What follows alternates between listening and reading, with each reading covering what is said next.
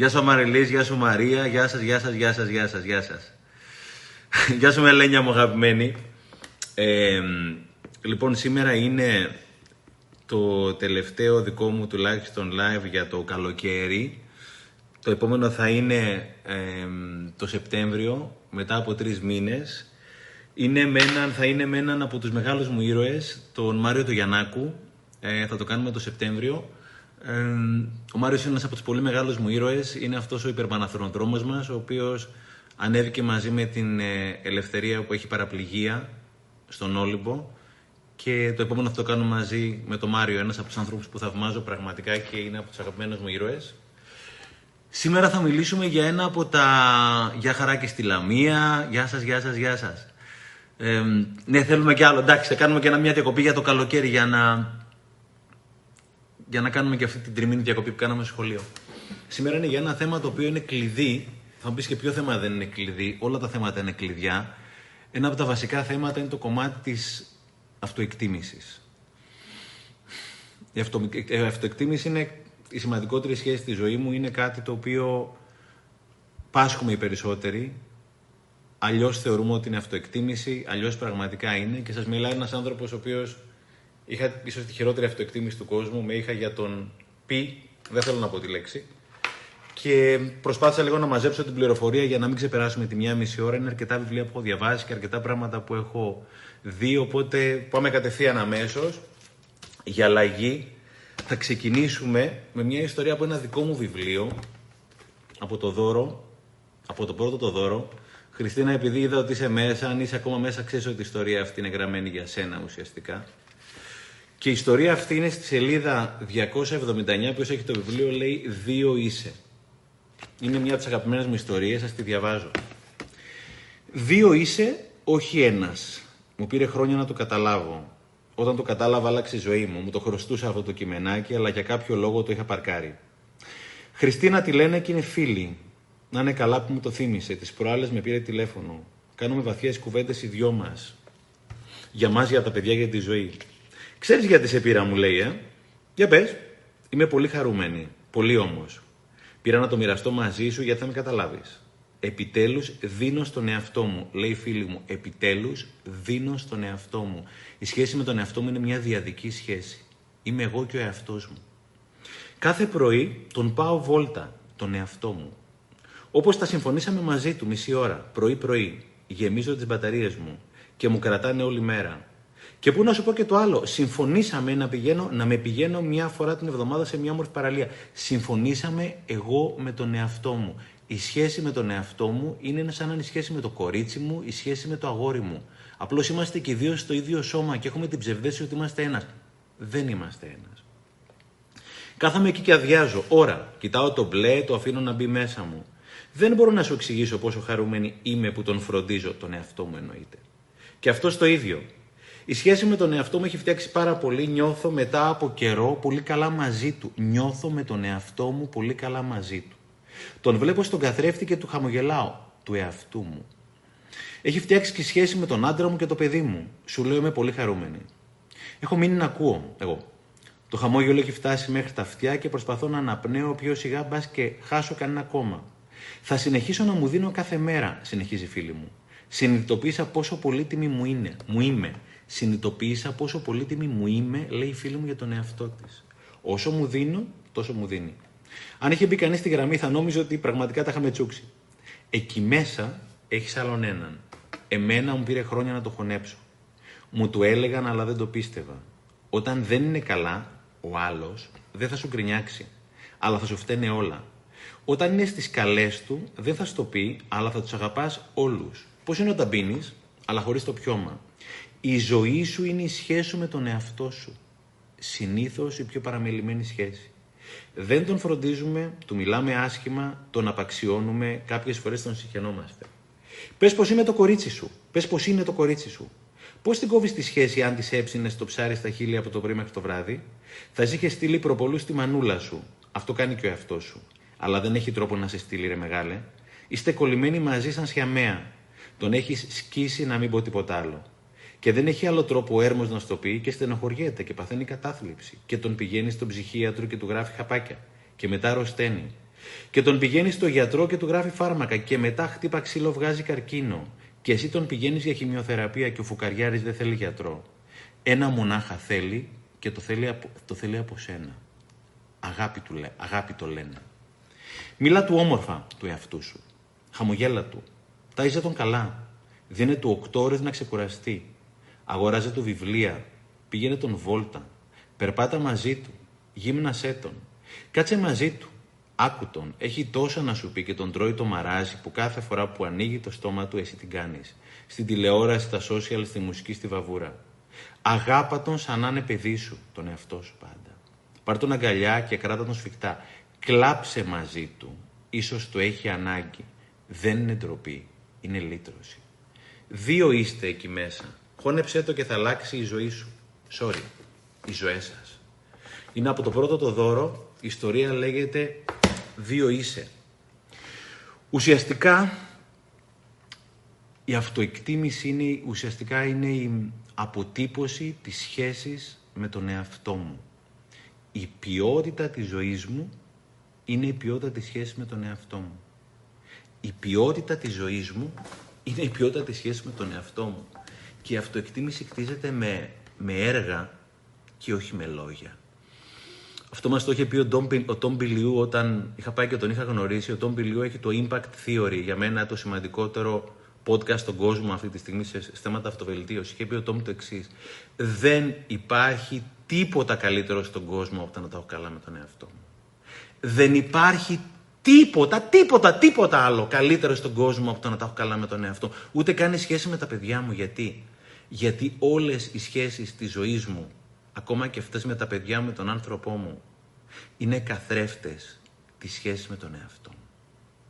Οπότε σήμερα έχω μαζέψει κάποια πληροφορία. Παράκληση, πάρτε χαρτί και μολύβι. Είναι κάποια πράγματα που ίσως κάποιοι ενδιαφερθείτε να τα σημειώσετε. Είναι κάποια τσιτάτα τα οποία είναι τόσο απλά και επειδή είναι τόσο απλά, είναι κάτω από τη μύτη μας και δεν τα συνειδητοποιούμε πολλές φορές. Είχα διαβάσει και ένα άλλο πάρα, πάρα πολύ ωραίο. Λέει, όταν αγαπάς τον εαυτό σου πραγματικά, δεν σε ενδιαφέρει και ποιος δεν τον αγαπάει. Όταν αγαπάς πραγματικά τον εαυτό σου, δεν σε ενδιαφέρει και ποιος δεν τον αγαπάει. Ή εκείνη τη στιγμή είναι πάρα πολύ απασχολημένος να σου δηλώσει την αγάπη του σε σένα, οπότε αυτομάτως λέμε ότι αυτός δεν με αγαπάει. Όταν είσαι απασχολημένος να αγαπάς τον εαυτό σου, δεν σε ενδιαφέρει και ποιος σε αγαπάει. Πρώτος ουσιαστικά πυλώνας είναι το κομμάτι αυτοεξάρτηση. Η λέξη αυτοεξάρτηση τη γουστάρω πάρα πάρα πολύ. Την πρώτο άκουσα, την πρώτο διάβαζα από τις αγαπημένες ιστορίες του Χόρχε Μπουκάη, που νομίζω ότι είναι αγαπημένος για πάρα πολλούς από εμάς. Και πριν από πολλά χρόνια διάβαζα ένα βιβλίο της Λουίς Χέι, το οποίο έλεγε πόσα πράγματα μπορείς να κάνεις με τον εαυτό σου ανα πάσα στιγμή. Πες ότι είναι το κορίτσι σου, πες ότι είναι το αγόρι σου αυτό. Πόσα πράγματα μπορείτε ανα πάσα στιγμή να κάνετε στη σχέση σας; Πόσα πράγματα μπορείς να κάνεις με τον εαυτό σου; Επειδή το είχα δουλέψει καλά, τότε, αν θυμάμαι καλά, έλεγε ο Λουίς Χέι, πρέπει να, βρούμε, να μπορούμε να έχουμε. Πρέπει, συγχωρέστε με το πρέπει, αλλά είναι καλό να έχουμε τουλάχιστον 10 πράγματα να μπορώ ανα πάσα στιγμή να κάνω με τον εαυτό μου. Έγραψα 30 να πάω βόλτα, να περπατήσω, να τρέξω, να ακούω μουσική, να διαβάσω, να πάω σινεμά μόνος μου, αν θέλω. Να πάω θέατρο μόνος μου, εάν θέλω. Να πάω σε ένα εστιατόριο μόνος μου, εάν θέλω. Ο Καλογύρου παλιά που μας έκανε κάποιες ασκήσεις στις ακαδημίες, μία από τις ασκήσεις που μας έκανε είναι ένα βράδυ να βγάλουμε τον εαυτό μας, μόνοι μας, σε ένα καλό εστιατόριο. Παίρνεις ένα τηλέφωνο, η άβολη κατάσταση ξεκινάει από όταν παίρνεις ένα τηλέφωνο. Λέει, Γεια σας, το εστιατόριο, οτιδήποτε. Τι θέλετε, θέλω ένα τραπέζι. Για πόσα άτομα, για ένα. Δεν κατάλαβα, συγγνώμη, για ένα άτομο. Α, okay. Παίρνεις τον εαυτό σου, ντύνεσαι πολύ πολύ καλά ή όσο όμορφα εσύ θέλεις και βγάζει τον εαυτό σου για ένα dinner, για ένα lunch, για ένα μεσημεριανό, για ένα βραδινό, οτιδήποτε άλλο. Δεν υπάρχει πιο ωραίο πράγμα από το να μπορείς να περνάς καλά με τον εαυτό σου. Είναι αυτή η φανταστική αυτοεξάρτηση. Και αυτό το οποίο γίνεται είναι τις πιο πολλές φορές άθελά μας αποφεύγουμε τον εαυτό μας. Είμαι με, μια, με ένα δικό μου άνθρωπο, πριν από κάποιους μήνες, θα με πάει με το αυτοκίνητό της κάπου. Μπαίνω στο αυτοκίνητό της με το που ανοίγει τη μηχανή, ανοίγει κατευθείαν και το ραδιόφωνο. Ξέρετε, πολλές φορές έχουμε το ραδιόφωνο ανοιχτό, κλείνουμε τη μηχανή, κλείνει κατευθείαν, οπότε ανοίγει κατευθείαν με το που. Ανοίγει η μηχανή, ακούει κατευθείαν ραδιόφωνο, μουσική, ειδήσει, διαφημίσει, φαβούρα, λέω ρε, εσύ, δεν έχει σημασία το όνομά της. Μπορείς σε παρακαλώ να το κλείσεις. Μου λέει σε ενοχλεί, όχι, λέω θέλω λίγο ηρεμία. Ε, μου λέει, εγώ το έχω συνέχεια ανοιχτό. Λέω, τι εννοείς. Μου λέει, στο αυτοκίνητο έχω συνέχεια ανοιχτό το ραδιόφωνο. Όταν πηγαίνω σπίτι, βάζω κατευθείαν τηλεόραση, δεν μπορώ να είμαι μόνη μου. Θέλω να έχω παρέα. Αυτό το θέλω να έχω παρέα, αν κάτσεις να το κάνεις ουσιαστικά τάλιρα, να το κάνεις ψηλά, σημαίνει ότι δεν κάθομαι τον εαυτό μου μόνος μου. Δεν έχω ησυχία με τον εαυτό μου. Και αν δεν έχω ησυχία με τον εαυτό μου, δεν θα τον ακούσω. Έλεγε ο Ρούμιο ποιητής, έλεγε ένα καταπληκτικό, λέει, η σιωπή είναι η γλώσσα του Θεού. Όλα τα άλλα είναι απλές μεταφράσεις. Η σιωπή είναι η γλώσσα του Θεού. Όλα τα άλλα είναι απλές μεταφράσεις. Και λέει η Σοφία, μια φίλη θεραπεύτρια, λέει στη σιωπή ακούγονται όλα. Μέσα στη σιωπή ακούγονται όλα, δεν υπάρχει ωραιότερο πράγμα. Να έχω ηρεμία, ησυχία με τον εαυτό μου για να τον ακούω και να μην τον αποφεύγω. Γιατί αυτή, αυτή η φίλη μου αυτό που κάνει άθελά της, αποφεύγει τον εαυτό της.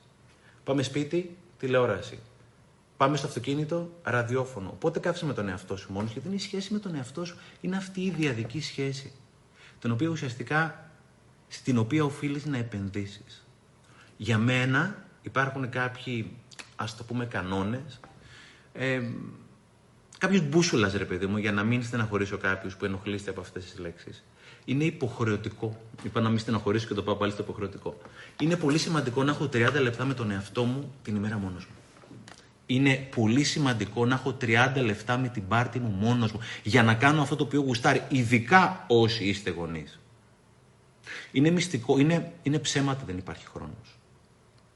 Τον χρόνο θα τον βρω. Δεν θα μου έρθει ο χρόνος. Έλεγε ο Τζιμ Ρον, συγχωρέστε με, βλέπω σχόλια πολλά. Ευχαριστώ πάρα πάρα πάρα πολύ. Ε, θα δω και τα σχόλια. Απλώς όταν δεν φοράω τα γυαλιά μου, τέλεια. Αυτό που έχω και εγώ μόνη μου, τέλεια. Θα βάλω και τα γυαλιά, θα το δω. Απλώς με ξέρετε ότι όταν έχω κάτι στο μυαλό μου δεν βλέπω τα σχόλια γιατί αποσυντονίζομαι.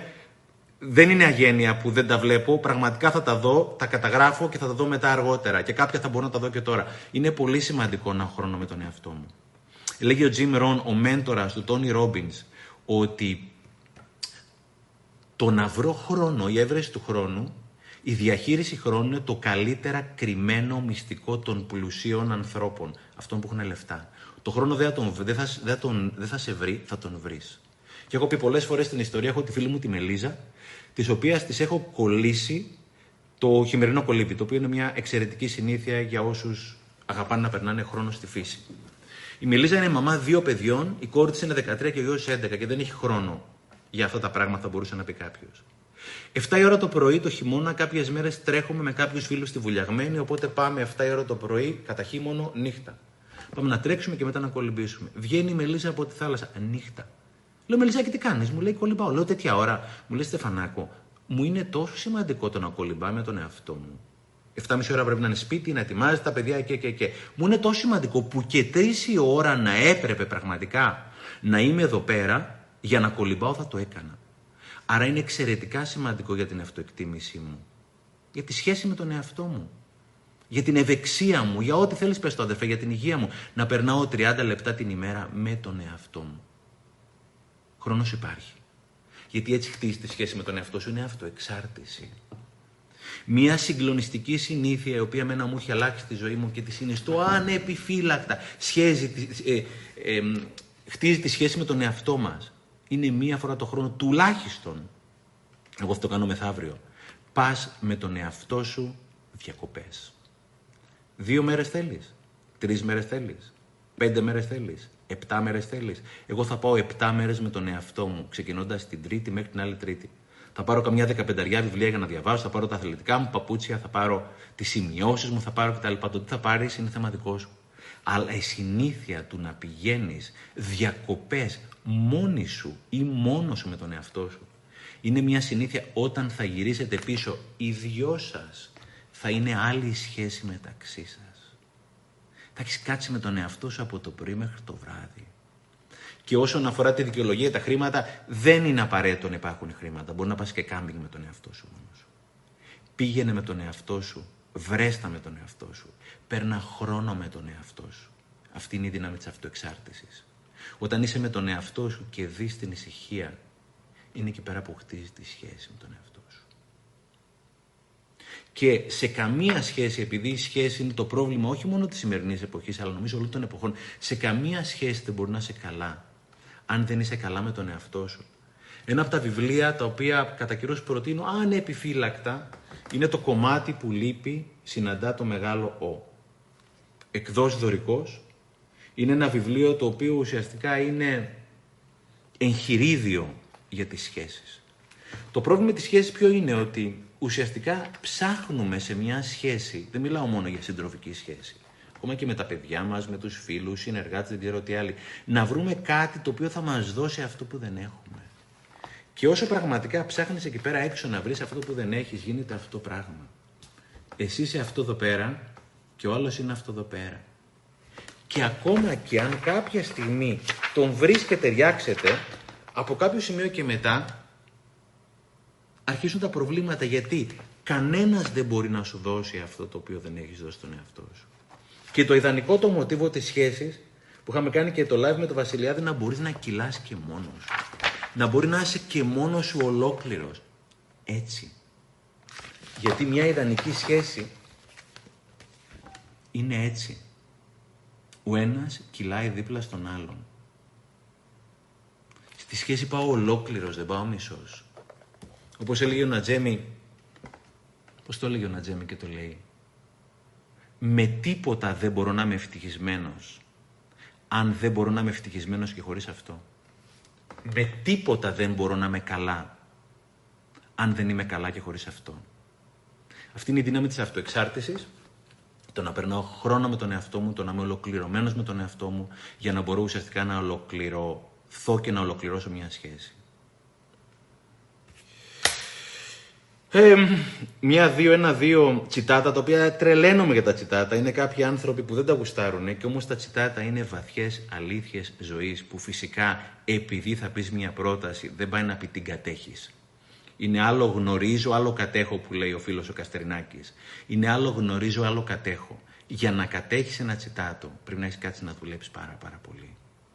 Το τσιτάτο είναι μια γραμμή, η οποία ουσιαστικά από πίσω μπορεί να έχει μια ολόκληρη κυκλοπαίδεια. Και όταν αναφέρουμε κυκλοπαίδεια, δεν αναφέρομαι σε βιβλία μόνο, σε μινάρια, σε ψυχοθεραπεία και, και, και. Έλεγε ο Σάρτρ ότι λέει όταν, όταν είμαι μόνος μου και δεν περνάω καλά, δεν έχω καλή παρέα. Όταν είμαι μόνος μου και δεν περνάω καλά, δεν έχω καλή παρέα.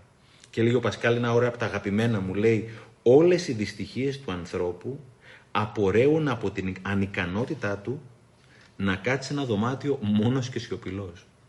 Όλες οι δυστυχίες του ανθρώπου απορρέουν από την ανικανότητά του να κάτσει σε ένα δωμάτιο μόνος και σιωπηλός. Είναι πάρα πάρα πολύ σημαντικό να περνάω χρόνο με τον εαυτό μου, να είμαι φίλος μου και να επενδύω σχέση με τον εαυτό μου. Ο Μπουκάη το λέει, το λέει αυτοεξάρτηση, δανείζω με τον όρο του και το λέω και εγώ αυτοεξάρτηση. Το δεύτερο είναι αυτοσεβασμός. Ναι, Όταν γυρίσει και πει σε κάποιον αγαπάς τον εαυτό σου, καλά, εννοείται τον αγαπάω. Εννοείται τον εαυτό μου δεν αγαπάω. Και όμως είχα δει τις προάλλες ένα παιδί με ένα μηχανάκι, το οποίο έτρεχε σαν τρελός, φορούσε τη μάσκα εδώ πέρα του COVID, αλλά δεν φορούσε κράνος. Και ξέρεις, η αγάπη στον εαυτό, αυτοσεβασμός, το ότι τιμώ τον εαυτό μου, χτίζεται με τα έργα, όχι με τα λόγια. Και χτίζεται με μικρά απλά πραγματάκια. Εκτιμάω τι σημαίνει τιμάω τον εαυτό μου, άρα τιμάω τις επιλογές μου. Είναι πριν από δύο χρόνια, προ-COVID, έχω πάει Θεσσαλονίκη για ένα ταξίδι για να πάω να κάνω κάποιες ομιλίες. Είμαι στη θέση νούμερο 18 στο αεροπλάνο. Προσγειωνόμαστε στη Μακεδονία. Θα έχετε παρατηρήσει όλοι, εμένα μου αρέσει πάρα πολύ να παρατηρώ ότι με το που φτάνει το αεροπλάνο, όλοι κατευθείαν σηκώνονται όρθιοι προκειμένου να πάρουν τα πράγματα, τις αποσκευές από τα ντουλάπια, λες και θα τις κλέψει κανένας. Δεν σηκώνομαι. Περιμένω μέχρι να έρθει η σειρά μου να τσουλήσει τέλος πάντων η ώρα να σηκωθώ. Όμως βάζω και ένα χρονόμετρο. Από την ώρα που φτάνει το αεροπλάνο και σηκώνεται ο κόσμος μέχρι την ώρα που φτάνει η ουρά στη θέση τη δική μου. Κοντολογή, η σειρά νούμερο 18 σηκώθηκε 7 λεπτά και 20 δευτερόλεπτα μετά την προσγείωση του αεροπλάνου.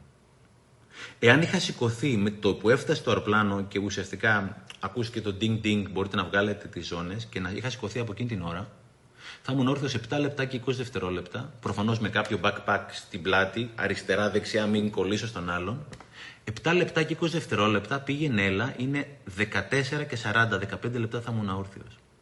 Είναι πολύ σημαντικό να μάθω να σέβομαι τη χρονοενέργειά μου. Έχω δύο πλουτοπαραγωγικές πηγές. Είναι ο χρόνος μου και είναι η ενέργειά μου. Αυτά είναι πεπερασμένα και τα δύο.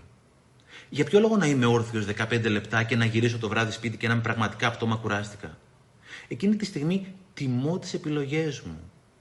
Προσέχω την ενέργειά μου. Και είναι πολύ σημαντικό να με συνειδητός ο καθένας με το δικό του τον τρόπο. Σε μικρά απλά πραγματάκια. Στην προηγούμενη δουλειά μου, το γραφείο μου ήταν Αργυρούπολη. Υπήρχε λοιπόν ένα βενζινάδικο στην αλή μου. Ευγενικά παιδιά και είχε πάρα πολύ φθηνή βενζίνη.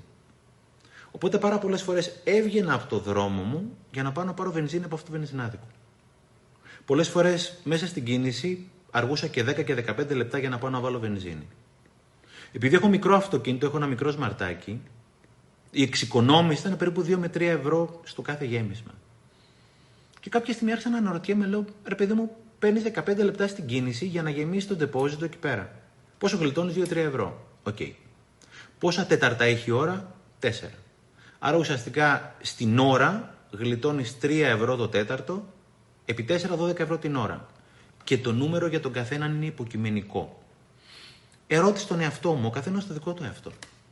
Εάν σου έδινε κάποιος 12 ευρώ την ώρα, θα τα έπαιρνες; Η δική μου απάντηση για λόγους δικούς μου είναι όχι.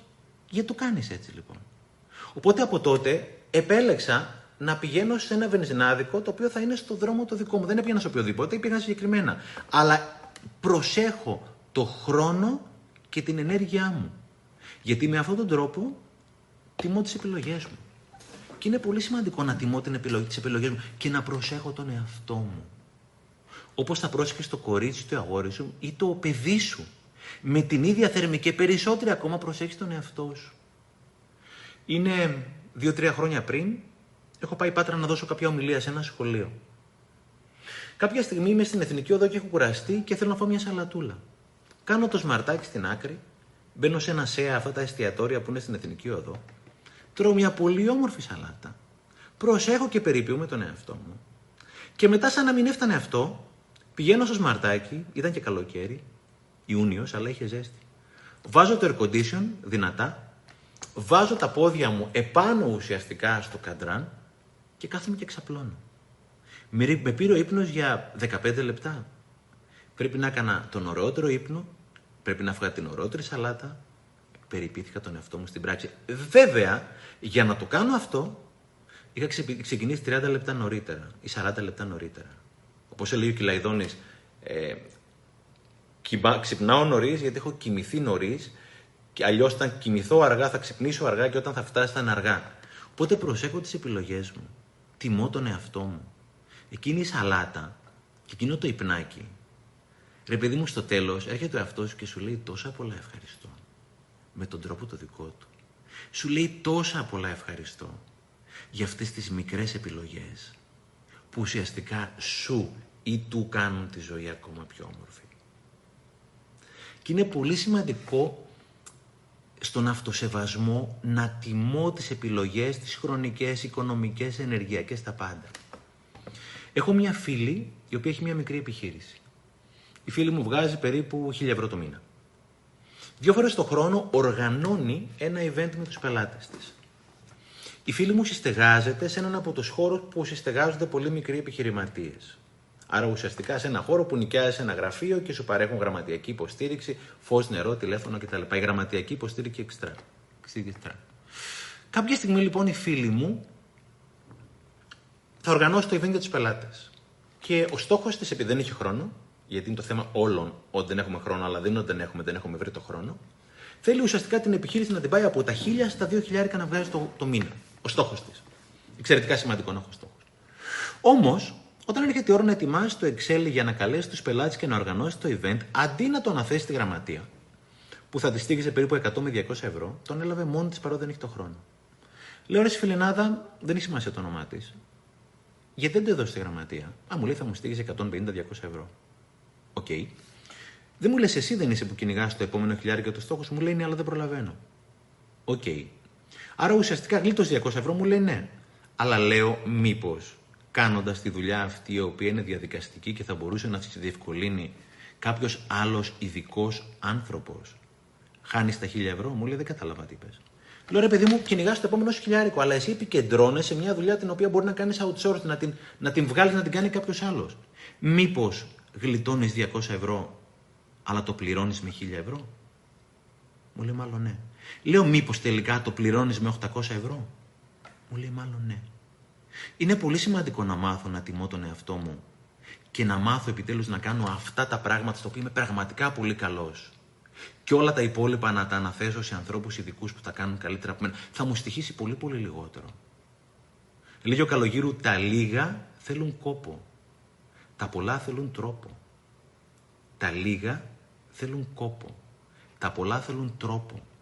Και τα χρήματα, στη δυνατότητα του καθενός μας έλεγε ο Σάρμα, ότι το 10% των ανθρώπων μόνο τα χρήματα στα βλέπουν σαν value, σαν αξία. Το 90% το βλέπουν σαν κόστος. Και είναι να μάθω ότι κάποια χρήματα σε ένα σεμινάριο, σε μια γραμματιακή υποστήριξη, σε ένα νέο συνεργάτη, σε μια ψυχοθεραπεία ή κάπου αλλού, θα είναι επένδυση η οποία θα μου αποφέρει. Και ουσιαστικά με αυτό τον τρόπο και με αυτές τις μικρές επιλογές τιμάω το χρόνο, την ενέργεια και την αξία του εαυτού μου. Για μένα αυτό είναι αυτοσεβασμός. Να προσέχω, να τιμώ, να αγαπάω και να φροντίζω τον εαυτό μου. Μία φορά το χρόνο ο Σάρμα μας έλεγε δύο φορές την εβδομάδα να πηγαίνετε για ένα μασάζ. Δεν το κάνω δύο φορές, το κάνω μία φορά. Έχω καιρό να το κάνω λόγω COVID, είναι αλήθεια και το ξαναξεκινήσω. Είναι πολύ σημαντικό να προσέχεις τον εαυτό σου. Θα επενδύσεις 10 στον εαυτό σου, θα πάρεις 100 πίσω. Είναι το μόνο σίγουρο. Και να είμαστε συνειδητοί σε πολύ μικρές επιλογές που κάνουμε που έχουν τεράστιο effect στον εαυτό μας. Το ξαναλέω. Είναι πάρα πολλά τα ευχαριστώ που θα σου πει στο τέλος της ημέρας ο εαυτός σου. Πάρα πάρα πολλά. Α, και πάρα πάρα πολύ σημαντικό είναι να μάθω να λέω όχι. Σε κάποια πράγματα δεν μπορώ. Όχι, δεν μπορώ να το κάνω αυτό το πράγμα. Τότε πραγματικά τιμάω τον, τον εαυτό μου και τις επιλογές. Μπορεί να το κάνεις αυτό, όχι. Το γεγονός ότι λέω όχι, όπως λέει ο φίλος μου Κονάνος, δεν σημαίνει ότι δεν σε αγαπάω. Το γεγονός θα σου πω όχι, αναγκάστηκα σε μια πολύ αγαπημένη φίλη, η οποία μπορεί να βλέπει και τώρα, η οποία είναι να συναντηθούμε αύριο, επειδή φεύγω μεθαύριο, να της πω ότι μάλλον όχι για αύριο. Το σκέφτηκα, αλλά πραγματικά δεν μπορούσα. Εκείνη τη στιγμή λέω: Ξέρεις τι, δεν έχει σημασία το όνομά της. Δεν μπορώ αύριο. Μπορεί να το κάνουμε κάποια άλλη μέρα, μου κανένα πρόβλημα. Το όχι είναι πολύ, πολύ, πολύ σημαντικό.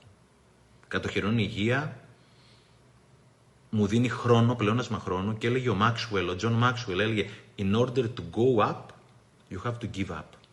Για να πας επάνω θα πρέπει να αφήσεις κάποια πράγματα τα οποία δεν θα, θα πρέπει να μάθεις να λες όχι. Τρίτος πυλώνας. Mm, εδώ σας έχω. Αυτεπίγνωση. Την αυτεπίγνωση σαν λέξη την βρήκα στο βιβλίο το οποίο το έχω συστήσει πάρα πολλές φορές. Ε, κλασικό του είδους. Η μη βίαιη επικοινωνία από τις εκδόσεις Κοντήλη. Μη βίαιη επικοινωνία μιλάει για, για την αυτεπίγνωση. Είναι για να μπορώ ουσιαστικά να είμαι σε επαφή με τον εαυτό μου. Καλά, θα σου πει ο άλλος. Μεγάλε, δεν ξέρεις τώρα τον εαυτό σου. Δεν ξέρω τον εαυτό μου εγώ. Σου πω φιλαράκι, εννοείται όχι. Δεν ξέρω τον εαυτό μου, δεν ξέρουμε τον εαυτό μας. Εννοείται δεν τον ξέρουμε. Και πρέπει να ψάξουμε και να έχουμε τα. για να το παραδεχτούμε ότι δεν το ξέρουμε. Και να ψάξουμε να τον βρούμε σε έναν κόσμο που μας έχουν μάθει να λογοκρίνουμε το συνέστημα, τον εαυτό μας και να μην αποδεχόμαστε την αλήθεια μας. Η αυτεπίγνωση της ύπαρξής μας και κυρίως του συναισθήματό μας, συναισθήματός μας. Σε έναν κόσμο που έχουμε μάθει τα συναισθήματα, ακόμα και τα συναισθήματα μας να τα λογοκρίνουμε. Καλά και κακά, αρνητικά και θετικά. Δεν υπάρχουν καλά και κακά. Υπάρχουν ευχάριστα και δυσάριστα συναισθήματα. Και guess what? Όπως λέει ο Νατζέμι, όπως υπάρχει ευχάριστος και δυσάρεστος καιρός, βροχή και ήλιος, η φύση μεγαλώνει συχνά πιο πολύ στη βροχή. Ένα από τα βιβλία τα οποία λατρεύω, λάτρεψα και δεν θα σας κουράσω πολύ με αυτό είναι το Summerhill είναι ένα βιβλίο το οποίο έχει γραφτεί από τον Νίλ, ένας από τους σημαντικότερους εκπαιδευτικούς που πέρασαν πριν από 60 χρόνια. Το Summerhill είναι το πιο δημοκρατικό σχολείο του κόσμου για μένα. Ιδρύθηκε πριν από 21, πριν από 100 χρόνια στην Αγγλία. Βρείτε την ταινία Summerhill στο YouTube, δείτε την μαζί με τα παιδιά σας. Είναι και υποτιτλισμένη. Και λέει κάποια στιγμή ο Νίλ εδώ πέρα, γιατί πραγματικά κάποια βιβλία αξίζει να τα διαβάσεις μόνο και μόνο για μια ατάκα που θα σου μείνει. Αυτό το βιβλίο είναι ένα καταπληκτικό βιβλίο. Αλλά θέλω να σου πω μια ατάκα η οποία μου έμενε για τα παιδιά μας. Λέει, For they have been taught to know, but have not been allowed to feel. Έχουμε μάθει τα παιδιά μας να γνωρίζουν και να ξέρουν το αριστερό ημισφαίριο, αλλά δεν τους έχουμε επιτρέψει να νιώσουν. Και μεγαλώνω και είμαι ακροτηριασμένος συναισθηματικά. Γιατί κάποιοι που τους ευνούχησαν και αυτούς, όπως λέει ο Καλογύρου και η Λουίς Χέι, είμαστε θύματα, θύματα θυμάτων. Έτσι ευνούχησαν και κάποιους από τους γονείς μας συναισθηματικά, κυρίως άντρες, και μας ευνούχησαν και εμάς συναισθηματικά και δεν ξέρω τι διάλογο είναι αυτό το οποίο νιώθω. Γι' αυτό και το κομμάτι ψυχοθεραπεία είναι ένα εξαιρετικά σημαντικό κομμάτι. Στο να μάθω να νιώθω τον εαυτό μου και να ξέρω τι μου συμβαίνει και μην πάτε να το κάνετε μόνοι σας.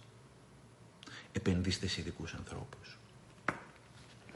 Είμαστε σε έναν κόσμο που αν τα συναισθήματα, έλεγε ο Ρόμπινς ότι υπάρχουν 6.000 συναισθήματα. 6.000 συναισθήματα. Και ο μέσος άνθρωπος ξέρει να, ξέρει να διακρίνει 5 με 10 συναισθήματα. Δεν μπορώ να έχω αυτοεκτίμηση αν δεν έχω αυτοεπίγνωση. Αν δεν ξέρω τι μου συμβαίνει και αν πολύ συχνά λογοκρίνω τον εαυτό μου και του λέω ότι αυτό που νιώθω είναι σωστό. Δεν υπάρχει σωστό και λάθος φιλαράκο. Γι' αυτό και η σχέση με τον εαυτό μας συχνά είναι πιο κακοποιημένη και κακοποιητική η σχέση. Όταν αρνούμε να δεχτώ και να αναγνωρίσω το αληθινό μου συνέστημα, βιώνω μια τεράστια σύγκρουση με τον εαυτό μου. Όταν αρνούμε και δεν μπορώ ή δεν ξέρω να αναγνωρίσω το αληθινό μου συνέστημα, βιώνω μια σύγκρουση με τον εαυτό μου εσωτερική τεράστια.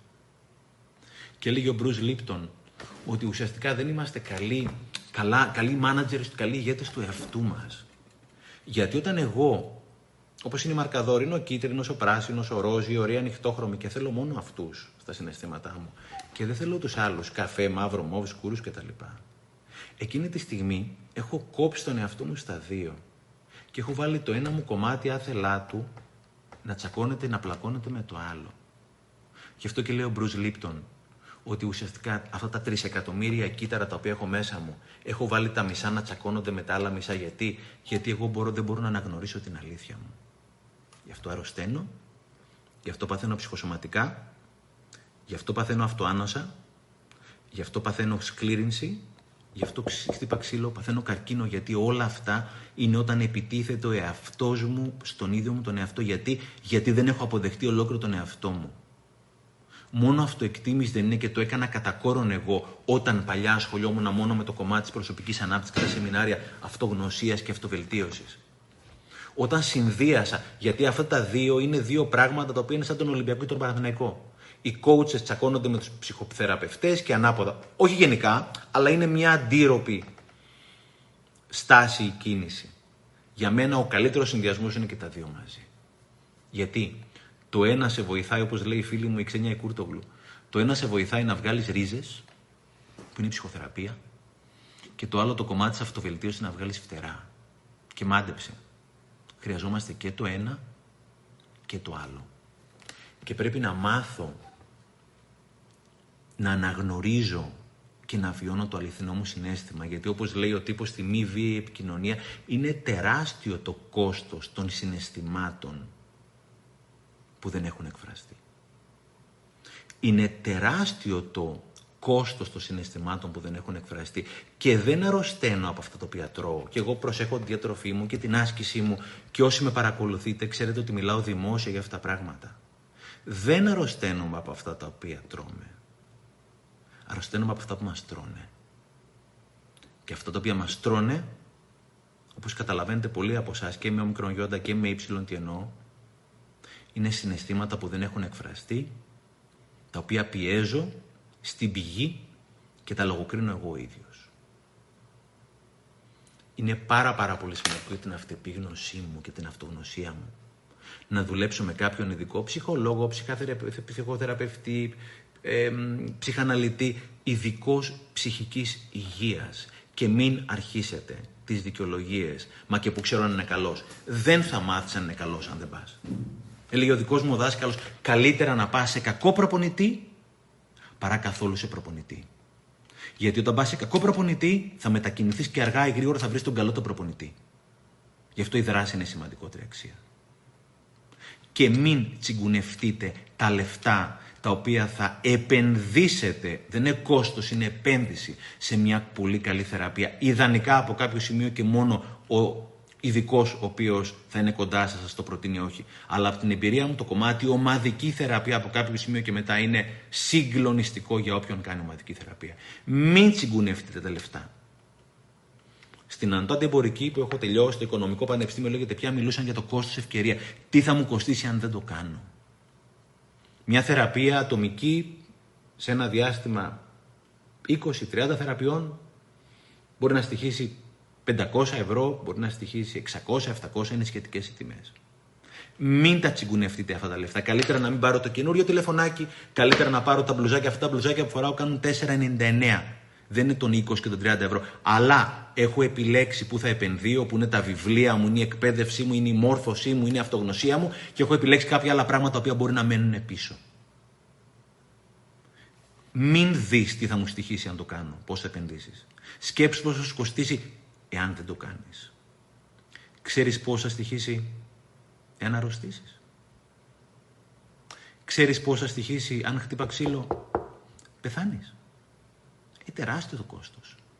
Αυτά τα χρήματα είναι για επένδυση και η καλύτερη επένδυση είναι στον εαυτό μας σε όλα αυτά τα πράγματα. Οπότε το κομμάτι αυτεπίγνωση, γνωρίζω τον εαυτό μου, γνωρίζω το συνέστημά μου, γνωρίζω τι μου γίνεται και σταματώ επιτέλους να το εκλογικεύω είναι τεράστια η ανακούφιση της επίγνωσης. Όπως λέει η θεραπεύτριά μου η Μαρία Επιρουνάκη. Όταν καταλάβω μέσα μου τι μου συμβαίνει. Δεν μπορώ να έχω αυτοεκτίμηση όταν μόνιμα λογοκρίνω το συνέστημα μου σε αρνητικό και σε θετικό. Είναι άλλο στο δέντρο μου να βάλω τους σωστούς χυμούς και αυτό γίνεται με το κομμάτι του coaching και της αυτοβελτίωσης για να παράξει τα προϊόντα που θέλω. Τα λεμόνια, τα πορτοκάλια. Εννοείται, αλλάζω τις συνήθειες για να βελτιώσω το αποτέλεσμα. Αλλά όταν αντί για πορτοκάλι μου βγει λεμόνι, δεν λέω ότι αυτό είναι πορτοκάλι, είναι πορτοκάλι. Φίλε, αυτό είναι λεμόνι. Και όταν είμαι στεναχωρημένος, είμαι στεναχωρημένος. Όταν είμαι θυμωμένος, είμαι θυμωμένος. Όταν ζηλεύω, ζηλεύω. Όταν πνίγομαι, πνίγομαι. Και είναι πολύ σημαντικό να αναγνωρίσει το συνέστημά μου. Οπότε ο τρίτος πυλώνας είναι το κομμάτι της αυτεπίγνωσης και της επαφής μου με το αληθινό μου συνέστημα. Α, έλεγε Έλεγε, και το έχω, να το έχω πάρει εδώ πέρα. Η μια τύπησα που παρακολουθώ και πρόσφατα πήρα το βιβλίο της είναι η Μαριάν Βίλιαμσον, μια καταπληκτική τύπησα, η οποία έχει γράψει το βιβλίο Return to Love. Αυτή μας την είχε φέρει ο Σάρμα κάποια στιγμή στον Καναδά και την είχαμε δει. Μαριάν Βίλιαμσον. Και λέει η τύπησα ότι ο στόχος είναι, λέει, to become the highest and truest version of yourself. Να γίνεις το υψηλότερο, η υψηλότερη αλλά και η αληθινότερη εκδοχή του εαυτού σου.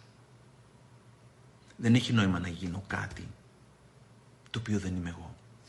Πρέπει να ψάξω μέσα μου να βρω ποιος είμαι. Και το να αποδεχτώ όλο μου το κομμάτι και το φωτεινό και το σκοτεινό και το εύκολο και το δύσκολο και το ευχάριστο και το δυσάρεστο και αυτό που με πονάει και αυτό που με ευχαριστεί. Είναι ουσιαστικά αγκαλιάζω ολόκληρο τον εαυτό μου. Και είναι πάρα πάρα πολύ σημαντικό να αναγνωρίσω, να βιώσω, να νιώσω το συνέστημα μου το αληθινό σε ένα κόσμο που με έχουν μάθει να είμαι κάτι το οποίο δεν θέλω να είμαι. Ή νομίζω θα ήθελα να, να είμαι. Άσε που είχα διαβάσει κάποια στιγμή ένα πολύ ωραίο, λέει, ο μεγαλύτερος πόνος, όποιοι γράφετε, γράψτε τον πέρα, τσιτάτε, έχω μπόλικα. είναι αληθινά. Δεν είναι δικά μου, αλλά είναι αληθινά και θέλουν πολύ δουλειά. Ο μεγαλύτερος πόνος είναι να μην είμαι ο εαυτός μου. Ο μεγαλύτερος πόνος είναι το να μην είμαι ο εαυτός μου. Τέταρτος πυλώνας. Hm. Αυτοπιθαρχία. Να εξηγήσω τι σημαίνει αυτοπιθαρχία. Δεν μιλάμε για στρατιωτική αυτοπιθαρχία, μιλάμε για το self-discipline, για ουσιαστικά να είμαι συνεπής απέναντι στον εαυτό μου. Ξανακάνω τη σχέση σαν τα δύο κομμάτια μου να είναι ξεχωριστά. Κανονίζω να πάω να τρέξω με ένα φίλο μου αύριο. Έχουμε ραντεβού 9 ώρα το πρωί. Πάμε να τρέξουμε και τίποτα δεν έρχεται. Περιμένω 9 και 5, 9 και 10, 9 και 4, 9 και 20, 9 δεν έχει έρθει. Δεν έρχεται ποτέ. Προφανώς θα θεωρήσω και θα εκτιμήσω ότι αυτός ο άνθρωπος είναι ασυνεπής. Γιατί ουσιαστικά αθέτησε την υπόσχεσή του απέναντι σε μένα ή ακόμα και στον εαυτό του. Όταν εγώ λέω ότι θα κάνω κάτι, θα ξεκινήσω να τρέχω, να διαβάζω, θα παρακολουθώ σεμινάρια, ο καθένας ας βάλει στα παπούτσια του τη δική του σκέψη, το δικό του όνειρο. Και δεν το κάνω. Για ποιο λόγο αυτό το οποίο θα χαρακτηρίσω τον εαυτό μου με τον τρόπο που θα χαρακτηρίσω να διαφέρει από τον τρόπο που χαρακτήρισα εγώ τον φίλο μου; Βλέπεις τον εαυτό σου και δεν το κάνει. Το έχεις πει 100 φορές και δεν το κάνεις. Και μετά ο εαυτός σου λέει τώρα από αύριο εγώ ξεκινάω αυτό και του λες από μέσα καλά ναι εντάξει το έχουμε ξανακούσει αυτό το πράγμα. Είναι πολύ σημαντικό να χτίσω συνέπεια απέναντι στον εαυτό μου. Και αυτά τα πράγματα τα οποία λέω ότι θα κάνω να τα κάνω. Είχα διαβάσει κάπου λέει ότι η πραγματική ζωή μου είναι αυτό που κάνω όταν είμαι μόνος μου. Η πραγματική ζωή είναι αυτό που κάνω όταν είμαι μόνος μου. Όταν κανείς δεν βλέπει. Γι' αυτό είναι εξαιρετικά σημαντικό να με συνεπείς απέναντι στον εαυτό μου. Και μας έλεγε ο δικός μου δάσκαλος και έλεγε πάντα, λέει το παιχνίδι είναι στημένο από σένα για σένα. Το παιχνίδι είναι στημένο από μένα για μένα. Και όταν λέω θα κάνω κάτι είναι πολύ σημαντικό να το κάνω αυτό, γιατί στο τέλος της ημέρας θα γυρίσω πίσω και θα κοιτάξω τον εαυτό μου και θα πω στον εαυτό, στον καθρέφτη, αυτού σου μαλάκα. Πάλι δεν το έκανες. Είναι πολύ σημαντικό να με συνεπεί απέναντι στον εαυτό μου. Βάζω ένα παράδειγμα. Πάω να τρέξω 5 χιλιόμετρα και στα 4 κουράζομαι. Θα τρέξεις 5 χιλιόμετρα για σένα. Για το συνέστημα το να γυρίσεις πίσω και να πεις Αγόρι μου, αυτό το οποίο είπες, το έκανες. Είναι ένα συνέστημα που δεν αγοράζεται με όλα τα λεφτά του κόσμου. Έβλεπα μια συνέντευξη στη Lady Gaga, της γνωστή τραγουδίστριας, για αυτό το κομμάτι της συνέπειας. Και έλεγε όταν το κάνω αυτό το πράγμα, γιατί και αυτή δεν το κάνει. Δηλαδή, αυτοί στην κορυφή του κόσμου απλώς έχουν τα, δεν θέλω να πω τη λέξη, και όταν δεν το κάνουν, δεν το κάνουν. Αλλά μας έλεγε, μας έλεγε, στην εκπομπή αυτή έλεγε συνήθως το κάνω. Και λέει, όταν γυρίζω πίσω και αντικρίζω τον εαυτό μου και έχω υπάρξει συνεπής απέναντι στον εαυτό μου, βλέπω τον εαυτό μου στον καθρέφτη και λέει γκάγκα στον εαυτό της, λεφτού σου κοριτσάρα μου. Θα μπορούσα να κοιμάμαι μαζί σου ευτυχισμένη για την υπόλοιπη ζωή μου. Και είναι μοναδικό το συνέστημα να ξέρεις ότι ήσουν να συνεπείς απέναντι στις δεσμεύσεις που εσύ πήρες απέναντι στον εαυτό σου. Και είχα διαβάσει ένα πολύ ωραίο και λέει είναι πολύ σημαντικό να είμαι να πειθαρχώ απέναντι στον εαυτό μου. Γιατί αν δεν έχω αυτοπιθαρχία, σύντομα θα αναγκαστώ να πειθαρχήσω απέναντι σε κάποιον άλλον άνθρωπο ή σε κάποια άλλη συνθήκη. Οπότε είναι πολύ σημαντικό να μάθω να πειθαρχώ στη δική μου τη συνθήκη. Έχω ένα πολύ δικό μου άτομο, σου είπα θα σε βγάλω στη σέντρα σήμερα, το οποίο εδώ και 1,5 χρόνο, χρόνο ξεκινάει ένα καινούριο project. Είναι πάρα πολύ ικανός ο φίλος μου, πάρα πολύ έξυπνος και θέλει πολύ να σταματήσει να δουλεύει και πέρα που δουλεύει γιατί έχει κουραστεί πάρα πάρα πολύ. Επί 1,5 χρόνο βάζει deadline. Τον άλλο μήνα θα το έχω έτοιμο, θα έχω έτοιμο το πειραματικό, το trial, οτιδήποτε άλλο. Η τελευταία φορά που μου είχε πει ότι θα ήταν έτοιμο ήταν πριν από 6 μήνες. Μίλησα μαζί του πριν από μερικές μέρες. Λέω τι έγινε; Ε, μου λέει έμεινε πίσω και τα μπαφλαράκο η ζωή σου δεν, κρίνεσαι, δεν κρίνεται από τις προθέσεις σου, αλλά κρίνεται από τις δράσεις σου. Αν δεν βρω εγώ τον τρόπο να είμαι συνεπής απέναντι στον εαυτό μου, θα έχω χίλιες δικαιολογίες με τον COVID, με τον πατέρα μου, τη μάνα μου, τον ένα, τον άλλο κτλ. για να μην το κάνω αυτό το πράγμα. Είναι πολύ σημαντικό όταν θέλω να κάνω κάτι να το κάνω. Και όταν είσαι μια δουλειά και θες να δημιουργήσεις κάτι άλλο για να φύγεις από τη δουλειά αυτή ή για να μεταβείς ή να κάνεις κάτι συμπληρωματικό πρέπει οπωσδήποτε να βρίσκεις 30 λεπτά την ημέρα μήνυμου να ασχολείσαι και με το νέο project. Ο μπαμπάκας μου όταν ζούσε, αν θυμάμαι καλά από Μάρτιο, ξεκινούσε στον κήπο του και βάζει τους σπόρους με την ντομάτα προκειμένου να είναι έτοιμες σε ένα-δύο μήνες να έχουν γίνει φυτά για να τα φυτέψει κάτω στο χώμα. Είναι πολύ σημαντικό το θερμοκήπιό μου να είναι συνέχεια γεμάτο με πράγματα καινούργια που κάνω. Κάθε μέρα 30 λεπτά. Κάθε μέρα 30 λεπτά είναι δέσμευση στον εαυτό μου, όποια και να είναι αυτή η δέσμευση. Και είναι αυτές οι συνήθειες που αλλάζουν στη ζωή μου, που αλλάζουν τη ζωή μου. Έλεγε ο Σίνεκ, ο Σάιμον Σίνεκ έλεγε ότι για να έχω τα δόντια μου και το στόμα μου υγιές, δεν πρέπει να πηγαίνω δύο φορές τον χρόνο στον οδοντίατρο. Θα σαπίσουνε. Αρκούνε δύο λεπτά το πρωί και δύο λεπτά το βράδυ για να είναι καθαρό το στόμα μου.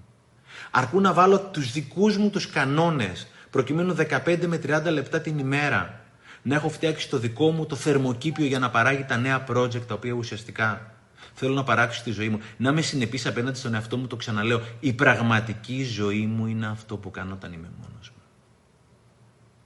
Όταν κανείς δεν βλέπει. Αυτή είναι η πραγματική μου ζωή.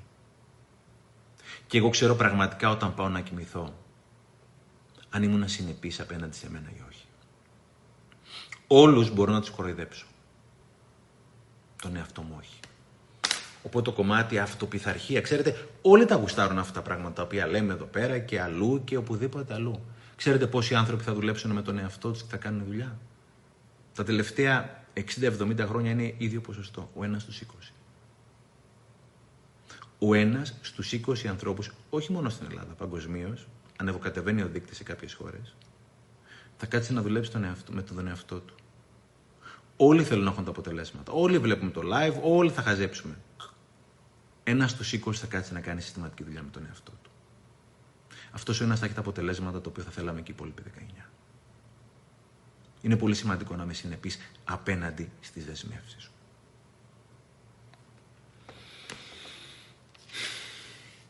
Κάτι άλλο πάρα πάρα πολύ σημαντικό. Μην πουλάς το όνειρό σου. Μην πουλάς το όνειρό σου. Το λέω για αυτόν τον φίλο μου. Μην πουλάς το όνειρό σου. Είναι χίλιες φορές καλύτερα να πεθάνεις εσύ, το έχω πει δημόσια, είναι χίλιες φορές να πεθάνεις κυριολεκτικά εσύ. Κυριολεκτικά και όχι το όνειρό σου. Γιατί αν πεθάνεις εσύ, έχει πεθάνει και το όνειρό σου και ξεχάσαν να σου το πούνε. Και ο χειρότερος θάνατος δεν είναι να πεθάνω. Ο χειρότερος θάνατος είναι να μην ζήσω. Ο χειρότερος θάνατος δεν είναι να πεθάνω. Ο χειρότερος θάνατος είναι να μην ζήσω. Και όπως λέει ο Σατ Γκούρου, βρείτε τον στο ίντερνετ, είναι καταπληκτικός. Λέει ότι όταν πεθάνει το όνειρό σου, επειδή εσύ δεν έχεις πειθαρχήσει, δεν είσαι συνεπής απέναντι σε σένα και πολλά άλλα πράγματα, λέει you die in installments. Πεθαίνεις σε δόσεις, λίγο-λίγο κάθε μέρα και αυτός ο φίλος με επί 1,5 χρόνο μπορεί να κάνει το project και δεν το έχει κάνει ακόμα. Τι χρειαζόταν 30 λεπτά την ημέρα ανελειπώ επί 1,5 χρόνο θα ήταν ήδη στον αέρα το project. Φίλε μου αγαπημένο με πολύ αγάπη το λέω, ξέρεις πολύ καλά τι εννοώ.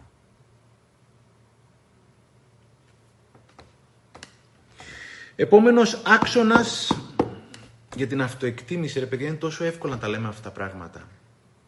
Και δεν θα πω τόσο δύσκολα, θέλουν δουλειά. Όπως λέει ο Σάρμας στο βιβλίο το 5am Club, όλες αυτές οι συνήθειες θέλουν 66 συνεχόμενες μέρες για να γίνουν αυτοματίστη, να γίνουν αυτοματισμός. Και στην αρχή πήγα να πω και εγώ ότι είναι δύσκολο να το κάνουμε. Και όμως όταν βάλεις το νερό στο αυλάκι επί 66 μέρες την 67η μέρα, σου είναι πιο δύσκολο να μην το κάνεις παρά να το κάνεις.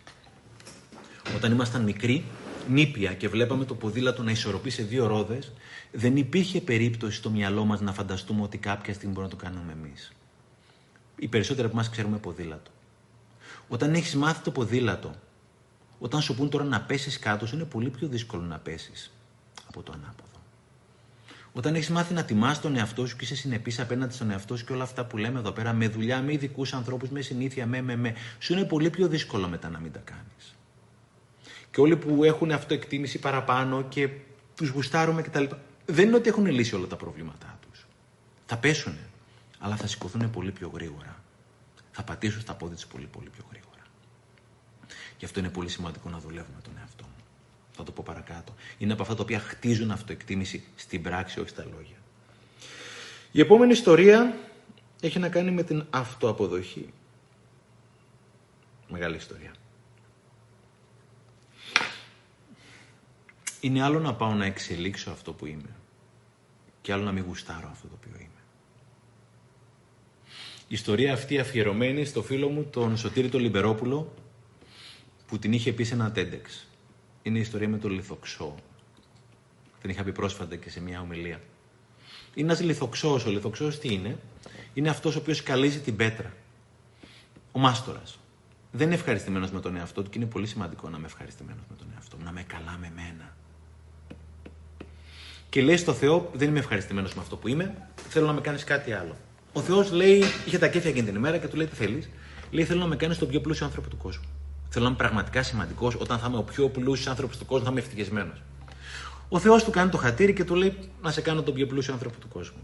Ο λιθοξό γίνεται ο πιο πλούσιος, είναι χαρούμενος, ευτυχισμένος, προσωρινά. Περπατάει κάποια στιγμή στο δρόμο, λέει η ιστορία, και πέφτει πάνω στην κουστοδία του Βασιλιά. Όλοι οι σωματοφύλακες του Βασιλιά του λέει: Κάνε στην άκρη, περνάει ο Βασιλιάς. Τα παίρνει ο λιθοξό μας και λέει: Τι, τώρα εγώ είμαι ο πιο σημαντικός άνθρωπος του κόσμου. Ποιος μου λέει να κάνω στην άκρη. Λέει Θεέ, δεν μου τα πεις καλά αυτά. Υπάρχει κάτι που είναι τελικά σημαντικότερο από το να είμαι ο πιο πλούσιος άνθρωπος του κόσμου. Θέλω να με κάνεις Βασιλιά. Το ξανασκέφτηκα.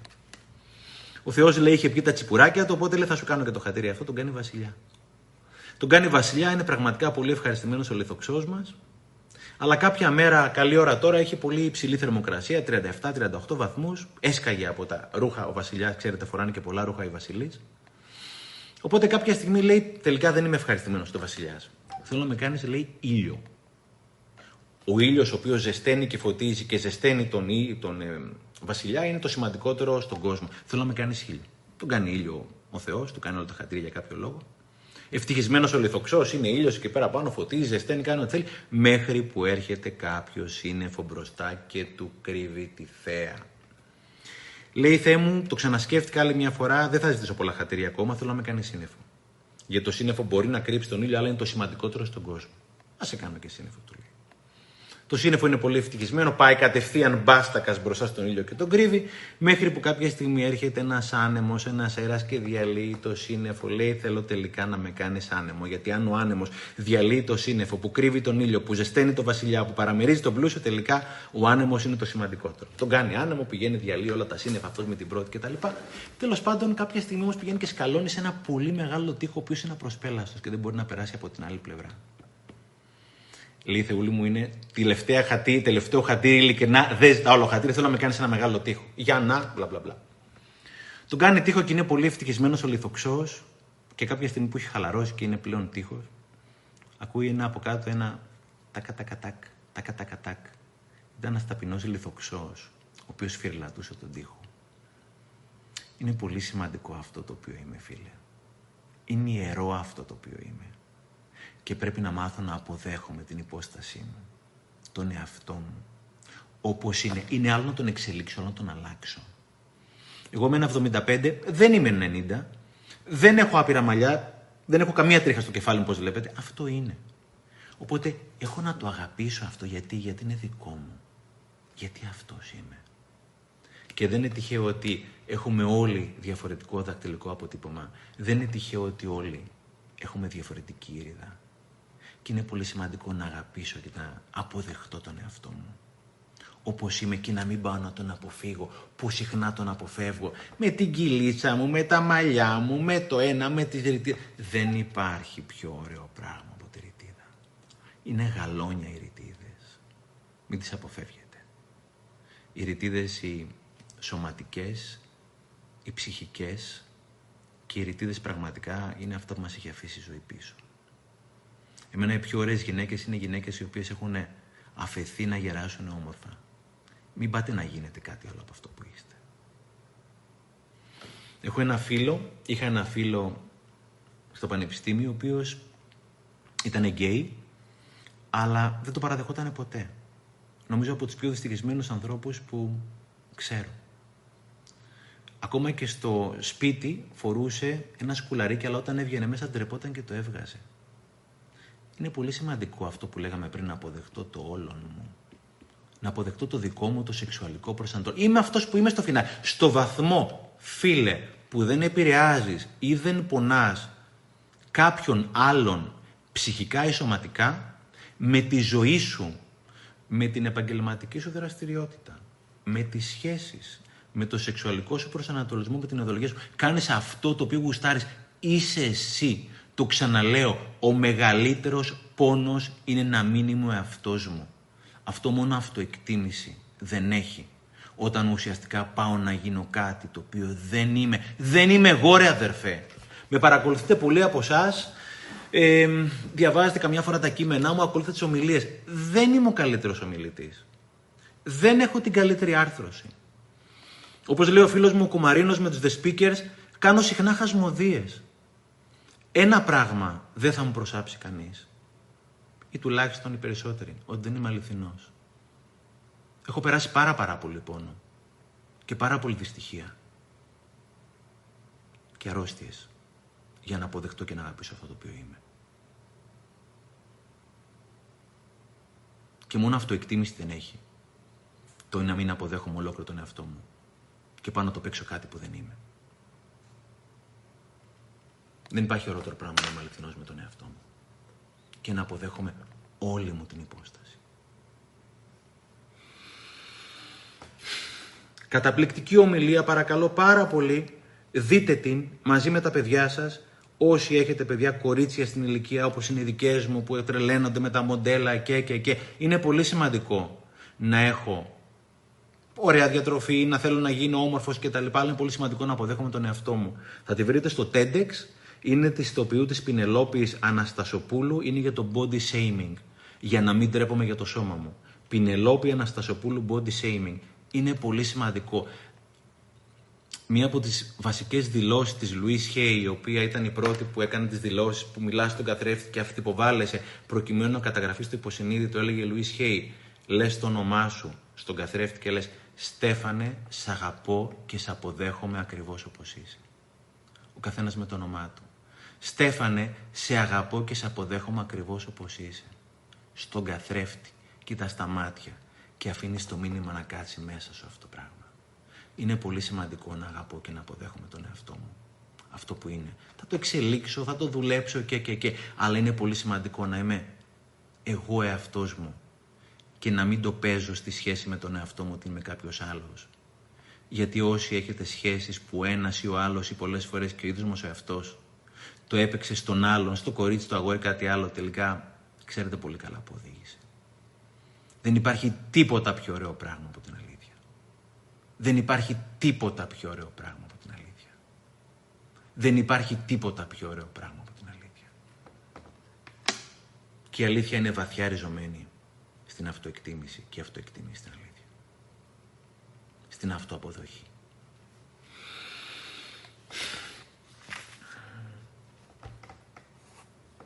Αυτό που καμιά φορά λέμε στον εαυτό μας όταν θα βγάλεις τα λεφτά τα οποία θέλεις, όταν θα έχεις τα κιλά που θέλεις, όταν θα έχεις τη σχέση που θέλεις, τότε θα σε αγαπήσω φίλο μου, δεν παίζει.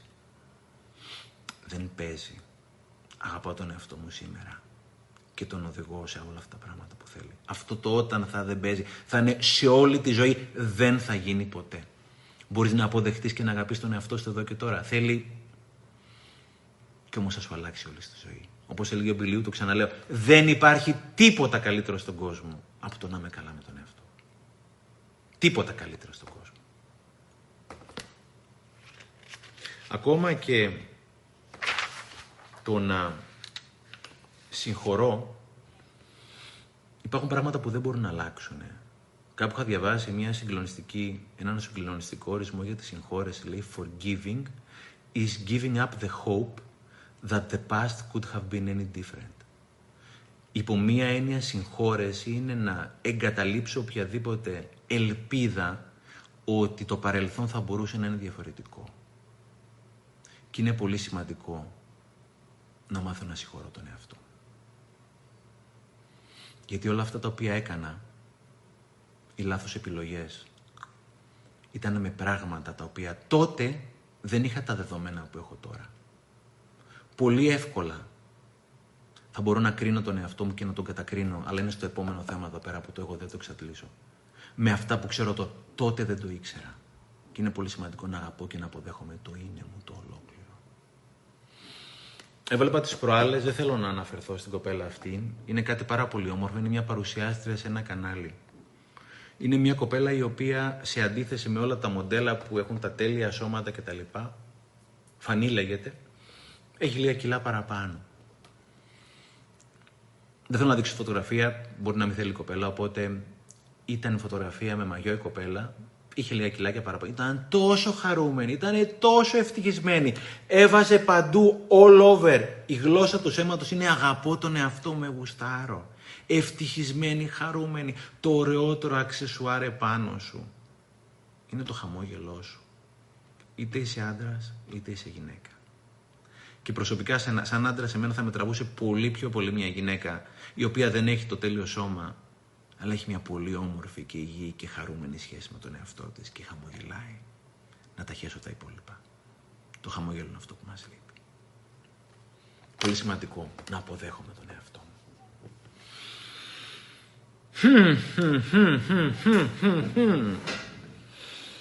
Αυταξία. Ένα από τα πράγματα που την πατάω, ειδικά στο δυτικό κόσμο, ότι έχω μάθει να κρίνω την αξία μου βάσει του αποτελέσματος. Και πολλές φορές το αποτέλεσμα, το εξωτερικό αποτέλεσμα δεν είναι αυτό που θέλω και παίζω βούρδουλα με τον εαυτό μου. Ενώ η αξία μου κρίνεται μόνο εσωτερικά. Δεν υπάρχει πιο άσχημο πράγμα και συμβαίνει στους περισσότερους από εμάς. Εμένα συνέβη ναι, κατά κόρον να ετεροπροσδιορίζομαι. Και δεν υπάρχει πιο ωραίο πράγμα να αυτοπροσδιορίζομαι. 2016 αρχές, έχω μόλις κλείσει την εταιρεία μου, έχω πτωχεύσει και εγώ και η εταιρεία μου, τα λέμε πτωχεύσει, bankrupt, πτώχευση. Εύκολα θα μπορούσα να ήμουν τώρα 200 κιλά, να καπνίζω 5 πακέτα την ημέρα, να ήμουν με ψυχοφάρμακα και να είμαι κλεισμένος μέσα και να μην θέλω να βγω έξω, αν θα ζούσα. Το ότι πτώχευσα είναι κάτι που το συνδημιούργησα και εγώ, αλλά δεν κρίνει την αξία μου. Ο καθένας έχει το δικαίωμα στη δική του την αποτυχία. 2017 θέλω να διαβάσω, έχω τελειώσει το πρώτο μου βιβλίο, το δώρο. Το έχω στείλει σε έναν εκδοτικό οίκο άλλων. Πριν μιλήσω με την Kibbooks, έχω μιλήσει με έναν άλλον εκδοτικό οίκο. Δεν έχει καμία σημασία ποιος είναι εκδοτικός οίκος. Τους αρέσει το βιβλίο, έχουν βγει πολλές ιστορίες ήδη στο Facebook, έχουν γίνει viral, οπότε θεωρούν ότι θα γίνει επιτυχία. Έχουμε κουβεντιάσει και 12 και 41 το μεσημέρι, 23 Εντεκάτου 2017, παίρνω το εξής mail από το συγκεκριμένο εκδοτικό οίκο. Οι συζητήσεις πηγαίναν πολύ καλά μέχρι εκείνη τη στιγμή. Αγαπητέ μου Στέφανε, καλημέρα. Δυστυχώς δεν έχω καλά νέα. Το ξέρετε το συνέστημα, υδρώνουν τα χέρια, παγώνει το κεφάλι, αδειάζει το στομάχι όπως όταν σε σηκώνει ο δάσκαλος που δεν ήξερε το μάθημα. Μετά από πολύ βασανιστική σκέψη και συζητήσεις επί συζητήσεων, καταλήξαμε ότι δεν μπορούμε να προχωρήσουμε στην έκδοση του έργου σου. Οι λόγοι είναι οργανωτικοί και οικονομικοί. Ουσιαστικά δεν θα είμαστε σε θέση να προωθήσουμε σωστά το έργο, μια και υπάρχουν πολλές ανηλυμένες υποχρεώσεις στο πρόγραμμά μας. Το τελευταίο πράγμα που θέλουμε να κάνουμε είναι να εκδώσουμε έργο στο οποίο δεν θα είμαστε σε θέση να δώσουμε το 100% της ενέργειάς μας. Ειδικά στη δική σου περίπτωση. Λυπάμαι που δεν καταφέρνουμε να συνεργαστούμε, αλλά είμαι σίγουρη ή σίγουρος, δεν έχει καμία σημασία, πως θα μας δοθεί η ευκαιρία αυτή κάποια στιγμή. Σε ευχαριστώ πολύ για την υπομονή σου και την τιμή που μας έκανες και τη χαρά της επικοινωνίας μας. Όχι μου κόπηκαν τα πόδια. Μου κόπηκαν και άλλα πράγματα. Επί μία μέρα τα είχα βάψει όλα μαύρα και λέω εντάξει, δεν έχω καμία ελπίδα, δεν υπάρχει περίπτωση να βγει το βιβλίο αυτό. Είναι στα όνειρά μου, το γνωστό σενάριο που κάνουμε όλοι μέσα μας. Όταν έχεις δουλέψει με τον εαυτό σου αρκετά και όταν πλέον δεν κρίνεται με ΑΙ η αξία σου από αυτά τα αποτελέσματα. Για τον οποιοδήποτε λόγο ο καθένας έχει το δικαίωμα να κάνει τις επιλογές του αλλήμον. Ξέρεις ότι αξίζω πέρα από το αποτέλεσμα. Μιλάω με την Keybooks. Μέσα σε τρεις μήνες είχε γίνει βιβλίο και τον Ιούνιο του 2018 νομίζω βγήκε το δώρο με την επιτυχία που ίσως κάποιοι από εσάς ξέρετε ότι έχει. Αλίμονο αν εκείνη την ημέρα συναρτούσα την αξία μου από την πτώχευση της εταιρείας μου το 2016 ή από αυτή την επιστολή η οποία ουσιαστικά μου έκοψε τα φτερά και τα όνειρά μου που έλαβα το 2017. Η αξία είναι κάτι το οποίο κρίνεται μέσα και των περισσότερων από εμά η ζωή είναι μαρτύριο γιατί ουσιαστικά συναρτούμε την αξία μας από το αποτέλεσμα. Γι' αυτό είναι ένα roller coaster. Ανεβαίνει, κατεβαίνει, ανεβαίνει, κατεβαίνει και τρελαίνομαι. Ένα από τα πιο πολύτιμα βιβλία, το έχω πει εκατό φορές, είμαι σίγουρος σε προηγούμενη ζωή, ήμουν στοικός εγώ κάπου στην αρχαία Ελλάδα ή στη Ρώμη, είναι του Επίκτητου, είναι το εγχειρίδιο. Και έλεγε εδώ πέρα ο Επίκτητος, το πολύ απλό. Στην πρώτη σελίδα των όντων τα μεν εστίν εφημίν, τα δέου και εφημίν, δηλαδή όσα όντα υπάρχουν γύρω μας, αλλά τα εξουσιάζουμε και άλλα όχι. Είναι πράγματα που δεν περνάνε από το χέρι μας. Είναι πάρα πολύ άδικο να κρίνω τον εαυτό μου από πράγματα τα οποία εγώ δεν μπορώ να επηρεάσω. Βέβαια, έλεγε ο Σάρμα το σοφό, do your best and let life do the rest. Κάνω το καλύτερο δυνατόν που μπορώ να κάνω και αφήνω τη ζωή να κάνει και το δικό της το κομμάτι.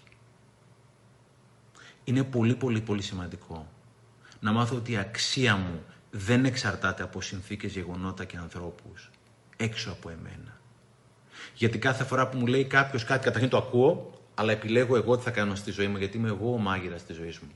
Όταν εγώ επηρεάζομαι από τον ένα και από τον άλλον και συνέχεια να θεωρώ, όταν μου λέει κάποιος το οποίο ουσιαστικά συνέχεια εξαρτώμαι από αυτό, είναι σαν να θεωρώ ότι η γνώμη του για μένα, όπως ο συγκεκριμένος εκδοτικός οίκος, είναι σημαντικότερη από τη γνώμη μου για μένα. Είναι πολύ άδικο να θεωρώ ότι η γνώμη σου για μένα είναι πιο σημαντική από τη γνώμη μου για μένα. Γι' αυτό η αυταξία μου κρίνεται μέσα μου. Και όταν ξέρεις ότι πραγματικά αξίζω, γιατί αξίζω. Γιατί δεν υπάρχει άνθρωπος που δεν να μην αξίζει. Άλλο αν κάποιοι δουλεύουν ή όχι με τον εαυτό τους. Όπως έλεγε ο Σπύρος ο Κασιμάτης, είμαστε όλοι ισότιμοι. Και όταν ρωτήθηκε τι σημαίνει ισότιμοι, είπε ισοδύναμες ανθρώπινες αξίες. Και εννοείται δεν αυτοεκτίμηστο να θεωρώ ότι εγώ είμαι ανώτερος από κάποιον άλλον, είτε φανερά, είτε συγκαλυμμένα. Οπότε όταν ξέρω ότι η αξία μου δεν κρίνεται από τις εξωτερικές περιστάσεις, έχω πολύ πιο εύκολο το συγγνώμη. Έχω πολύ πιο εύκολο ότι δεν ξέρω έχω πολύ πιο εύκολο ότι δεν γνωρίζω, θέλω βοήθεια την αλήθεια μου, όταν ξέρω ότι δεν καλούμε να κρυθώ από τις γνώμες των άλλων ανθρώπων. Αλλά ο μόνος ο οποίος θα αξιολογήσει την αξία μου, όχι την κρίνει, γιατί πολλές φορές η λέξη αυτοκριτική έχει βούρδουλα. Άλλο η αυτοαξιολόγηση, άλλο η αυτοκριτική. Είναι πολύ σημαντικό να μάθω να αξιολογώ τον εαυτό μου, όχι έτσι, αλλά πραγματικά με αγάπη. Οπότε κάτι άλλο πολύ σημαντικό είναι το κομμάτι της αυταξίας όπως λέγαμε νωρίτερα. Η αξία μου δεν κρίνεται από το αποτέλεσμα. Αλλή, αλίμονο αν η αξία μου εξαρτιόταν από το... Θέλω το αποτέλεσμα, αλλά η αξία μου δεν εξαρτιέται από το αποτέλεσμα. Γιατί το αποτέλεσμα δεν εξαρτάται μόνο από μένα, όπως έλεγε ο Επίκλητος. Υπάρχει και ένας Θεός εκεί πέρα έξω. Και όπως λέει, όπως λέει και ο φίλος μου Σμυρνάκης, ένα πολύ ωραίο Νικόλας Σμυρνάκης λέει «Αν έδωσες τον καλύτερο εαυτό σου και έχασες, είσαι νικητής». Αν έδωσες τον καλύτερο εαυτό σου και έχασες, είσαι νικητής. Ο Τζον Γούντεν, ο σημαντικότερος coach στο NBA, δεν ζει πια, που έβγαλε τους μεγαλύτερους παίκτες, Καρίμ Αμπντούλ Τζαμπάρ και και και, έβγαζε πολύ συχνά την ομάδα του έξω να τους κεράσει όταν χάνανε και είχαν δώσει τον καλύτερο εαυτό τους. Και έλεγε ο Γούντεν, έχει πολύ υλικό στο YouTube, δείτε τον. Είναι άλλο victory, άλλο success. Άλλο είναι η επιτυχία, άλλο είναι η νίκη. Και μπορεί, όπως λέει ο Νικόλας εδώ πέρα, αν έδωσε τον καλύτερο εαυτό σου και είχας νικητή, συχνά είσαι νικητής, παρότι έχεις χάσει. Γιατί μέσα σου ξέρεις ότι έκανα το καλύτερο που μπορούσα. Άρα ουσιαστικά εσύ ορίζεις την αυταξία σου. Είναι μαρτύριο να κρίνεται η αυταξία σου από συνθήκες που δεν ορίζεις. Και από εδώ και από εκεί.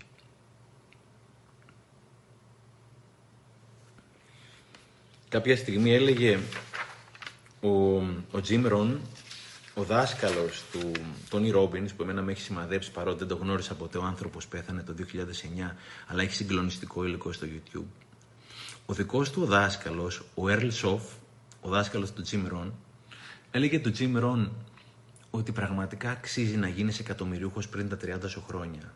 Και έλεγε ο Jim Rohn, ναι το θέλω πάρα πολύ, του λέει, όχι δεν κατάλαβες. Δεν αξίζει να γίνεις εκατομμυριούχος για το εκατομμύριο. Αλλά για αυτό το οποίο θα έχεις γίνει, για το, αυτό που θα έχεις γίνει κυνηγώντας το εκατομμύριο. Γιατί στη ζωή δεν είναι τι έχω, αλλά είναι ποιος γίνομαι είναι ποιος γίνομαι. Κάθε, από κάθε συνθήκη δεν είναι τι θα κερδίσω, είναι ποιος έχω να γίνω από εδώ πέρα. Πόσο πραγματικά έχει αυτό το πράγμα να επηρεάσει την αξία μου. Γι' αυτό και ο Κάρνεγκη, ο πλουσιότερος άνθρωπος στην Αμερική του προηγούμενου αιώνα που είχε την American Steel, αν θυμάμαι καλά, ε, ο στόχος του όταν ανοίξαν τη διαθήκη ήταν να γίνει ζάμπλουτος. Είχε πει: Θέλω να περάσω τη μισή μου ζωή ε, μαζεύοντας πάρα πολλά πλούτη, πάρα πολλά πλούτη και την υπόλοιπη μισή μου ζωή θέλω να τα ξαναδώσω πίσω στους ανθρώπους στην κοινωνία. Πόσο μεγάλη είναι η αξία σου. Αυτός ο άνθρωπος πιθανόν είχε δώσει όλη την περιουσία του όταν πέθανε. Η αξία σου είναι μέσα, δεν είναι έξω. Ούτε με αυτό, ούτε με αυτό, ούτε με αυτό, ούτε με τα αξεσουάρ. Η αξία είναι μέσα, φιλαράκο. Και είναι πολύ μεγάλη εσωτερική δικαίωση και ηρεμία η αξία σου να είσαι μέσα και να αξιολογείς τον εαυτό σου εσύ. Hmm. Επίοικια. Ένα από τα πράγματα που κάνουμε πάρα πολύ συχνά, πετυχημένοι άνθρωποι, ικανοί άνθρωποι είναι ότι είναι εξαντλούμε την αυστηρότητά μας στον εαυτό μας. Είμαι πριν από περίπου 20 μέρες, έχω πάει σε ένα event που με έχει καλέσει μια μεγάλη επιχείρηση, σε ένα πολύ ωραίο χώρο.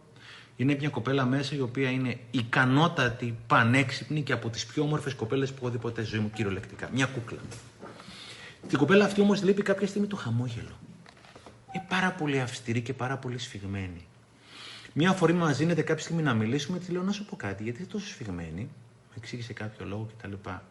Λέω, σου έχει περάσει από το μυαλό σου ότι το γεγονός μόλις χαμογέλασε, άλλαξε όλη της υπόσταση χαλάρα. Ομόρφινε κι άλλο. Λέω, είναι πόσο ωραίο να χαμογελάς με τον εαυτό σου.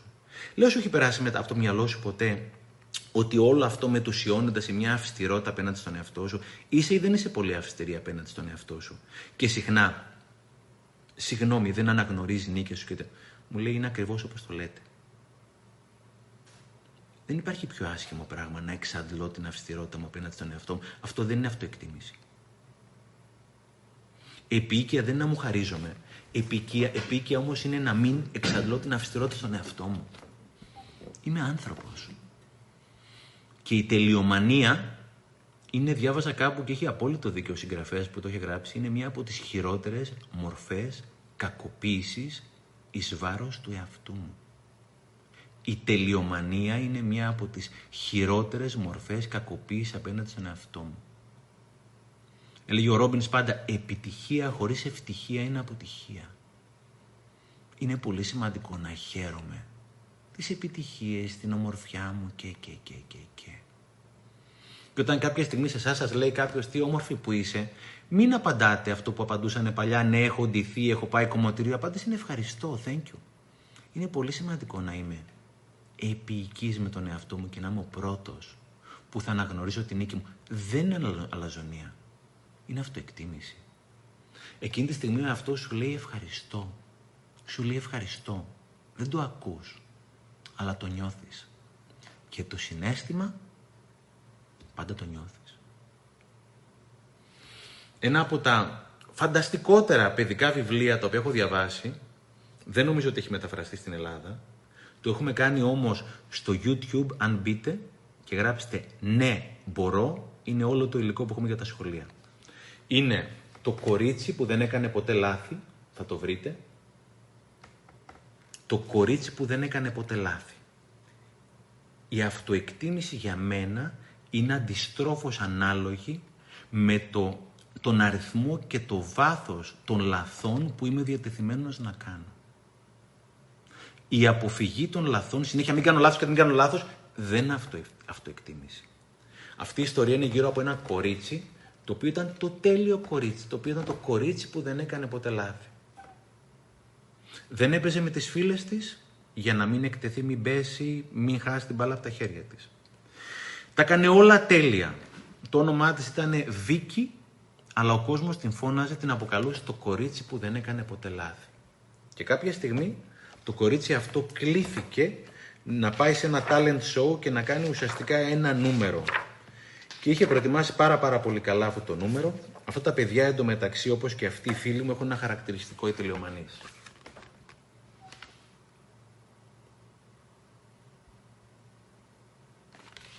είναι δυστυχισμένοι. Ακριβώς είναι ο κακός λύκος της ψυχής μας. Όπως ακριβώς το λες, πολύ θα το λες. Είναι αυτοί οι άνθρωποι δυστυχισμένοι, έτσι είναι. Καλείται λοιπόν να πάει σε ένα talent show και θα κάνει ένα ζογκλερικό.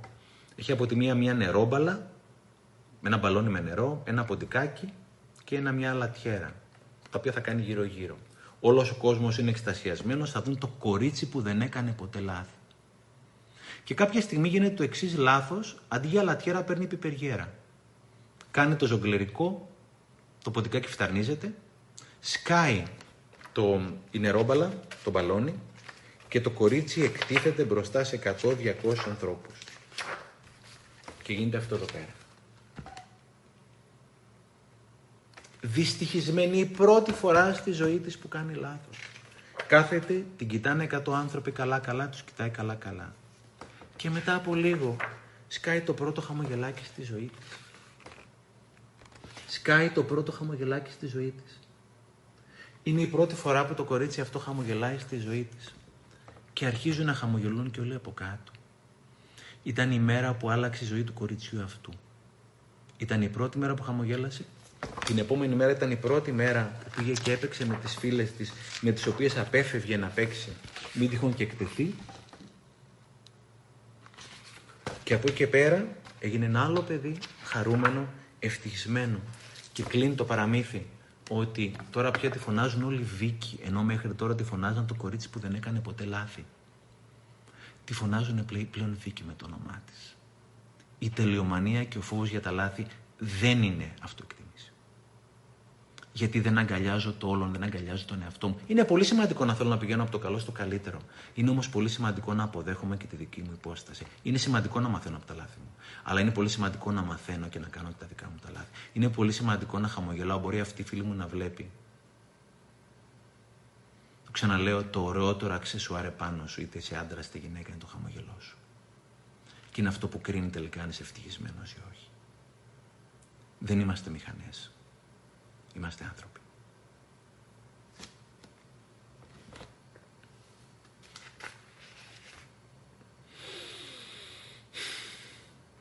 Έλεγε η Λίζα Νίκολς, μια καταπληκτική ομιλήτρια και συγγραφέας, λέει ότι ο τρόπος που σε αγαπάς είναι ο τρόπος που σε αγαπάει όλος ο κόσμος. Ο τρόπος που σε αγαπάς είναι ο τρόπος που σε αγαπάει όλος ο κόσμος. Ή ο τρόπος που δεν σε αγαπάς είναι ο τρόπος που δεν σε αγαπάει όλος ο κόσμος. Και ένα καταπληκτικό μάλλον. Πήγε 12 η ώρα σχεδόν. Ωραία. Δεν θα αργήσουμε πολύ, μην ανησυχείτε. Ένα πολύ ωραίο βιβλίο είναι το Μπράβο της Φάλαινας. Για τη δύναμη της επίοικιας. Να είστε καλά. Δωρούλα μου, ευχαριστώ πάρα πολύ. Βάλτε τα γυαλιά μου, σας βλέπω. Η πιο όμορφη καμπύλη στο σώμα μας είναι το χαμόγελό μας. Ακριβώς όπως τα λες. Μπράβο της Φάλαινας είναι πραγματική ιστορία Έψαξαν, είναι εκδόσει κλειδάριθμος, καταπληκτικό βιβλίο. Είναι πραγματική ιστορία. Έψαχναν να βρούνε ποιες φάλαινε και ποια δελφίνια κάνουν τα καλύτερα νούμερα σε όλο τον κόσμο. Κατέληξαν σε ένα ενιδρίο στην Αμερική και βρήκαν τον εκπαιδευτή για να δούνε τι στο καλό κάνει με αυτά τα ζωάκια. Λοιπόν, το χαρακτηριστικό ήταν ότι αυτός ο εκπαιδευτής δεν τα μάλωνε ποτέ, δεν τους φώναζε ποτέ. Κάθε φορά έκαναν πολύ γερή προπόνηση. Κάθε φορά που έκαναν κάτι καλό, τα επενούσε, τα χάιδευε, τους έλεγε μπράβο κτλ. Δεν τα μάλωνε ποτέ. Πόσο σημαντικό είναι να έχω βγει στην εξέλιξη και να αγαπάω πραγματικά τον εαυτό μου και να μην τον περιμένω στην γωνία όπως πάρα πολλοί από εμάς. Εγώ τουλάχιστον τον περίμενα στη γωνία πολλά χρόνια. Και λέει κάποια στιγμή ένα πολύ ωραίο, λέει, όταν η καλή συμπεριφορά κάποιου, μπράβο της Φάλαινας, όταν η καλή συμπεριφορά κάποιου συναντήσει θετικές αντιδράσεις, εύλογο είναι αυτός ο κάποιος να θέλει να συνεχίσει αυτή τη συμπεριφορά. Φανταστείτε το αυτό στη σχέση με τον εαυτό σας όταν τον επενείτε για τα καλά. Και όταν στα δύσκολα δεν είστε από πάνω να το πεις, κάνεις πάλι μαλακίες. Αγόρι να μου πάμε ξανά, θα δοκιμάσουμε ξανά. Δεν υπάρχει ωραιότερο πράγμα ο μεγαλύτερος υποστηρικτής σου, να είσαι εσύ. Και λέει παρακάτω, μην περιμένετε να δείτε εντελώς τέλεια συμπεριφορά για να αντιδράσετε θετικά. Θα περιμένετε για πάντα. Και λέει μετά να επενείτε την πρόοδο. Είναι κινούμενος στόχος. Φίλοι, είναι πολύ σημαντικό να είμαι ο καλύτερος φίλος μου και όχι ο χειρότερος εχθρός μου. Σταματήστε να εξαντλείτε την, την αυστηρότητα επάνω σας. Αγαπήστε πραγματικά τον εαυτό σας.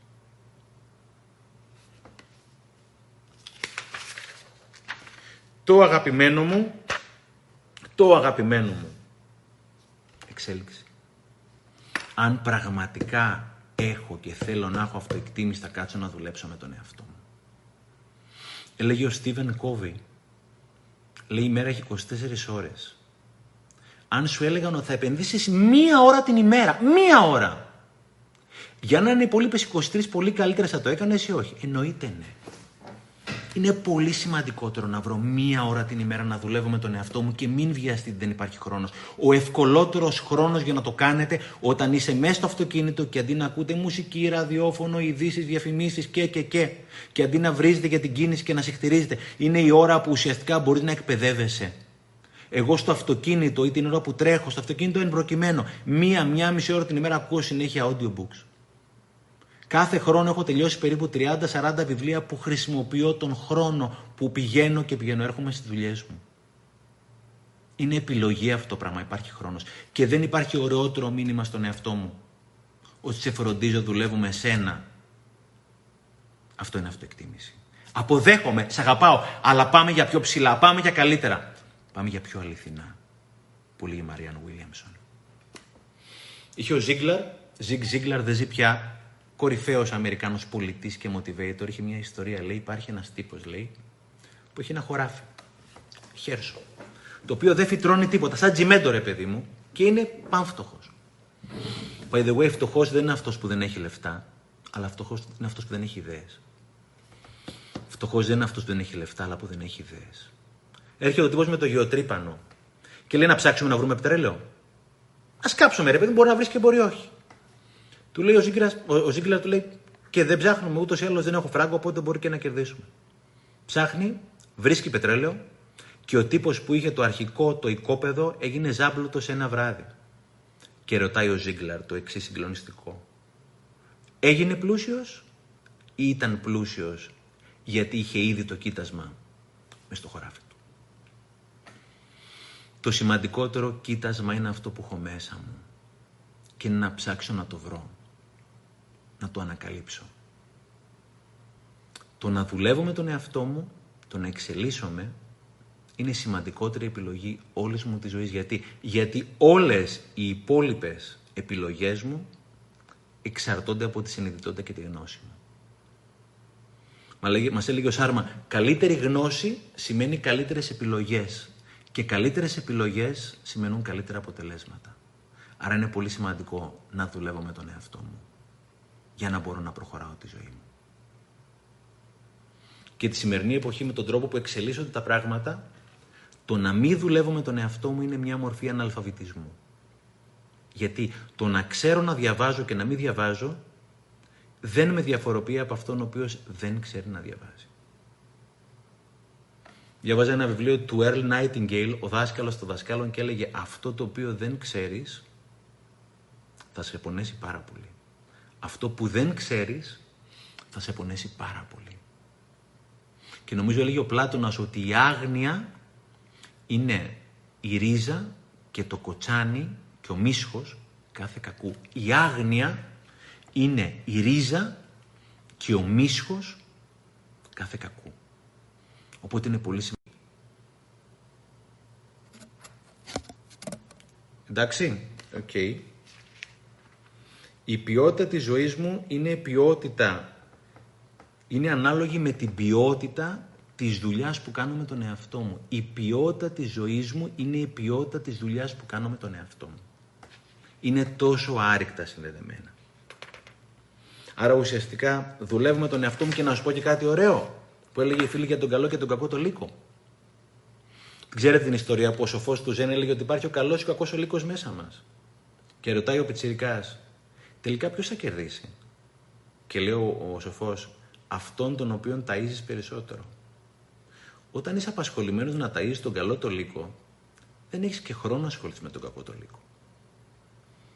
Όταν είσαι απασχολημένος με τα βιβλία, με την αυτογνωσία, με την ψυχοθεραπεία, με τις συζητήσεις, με όλα αυτά τα πράγματα, δεν σου μένει και χρόνος για κουτσομπολιό, για κριτική κατηνιές. Αν νομίζετε ότι εγώ δεν είμαι κουτσομπόλης, δεν κάνω κριτική κατηνιές κτλ., κάνετε λάθος. Απλώς δεν μου μένει χρόνος για αυτά τα πράγματα. Δεν έχω χρόνο. Όταν είσαι απασχολημένος με το να βελτιώνεις τον εαυτό σου, δεν μπορεί να ασχολείσαι με τα υπόλοιπα. Δεν σου μένει χρόνος, αναγκαστικά. Όπως έλεγα νωρίτερα, το να αγαπάς πραγματικά τον εαυτό σου, όταν αγαπάς πραγματικά τον εαυτό σου, δεν σε πολύ νοιάζει και ποιος τον αγαπάει. Θα υπάρχουν και άνθρωποι που δεν αγαπάνε τον εαυτό σου. Δεν έχουν κάτι με σένα. Μάλλον με τον εαυτό τους έχουν. Οπότε να δουλεύουμε τον εαυτό μου είναι πάρα πάρα πολύ σημαντικό. Και τέλος, πολύ σημαντικό είναι ο τρόπος ο οποίος επικοινωνώ με τον εαυτό μου. Δεν έχει τύχει να πάω ποτέ σε συνέδριο ή σεμινάριο στο εξωτερικό να διαβάσω βιβλίο από ειδικούς και το journaling, το να γράφω κάθε μέρα τις σκέψεις, τα συναισθήματά μου, τα θαύματά μου, τις ευγνωμοσύνες, να μην το συγκαταλέγουν στα τρία πρώτα success habits.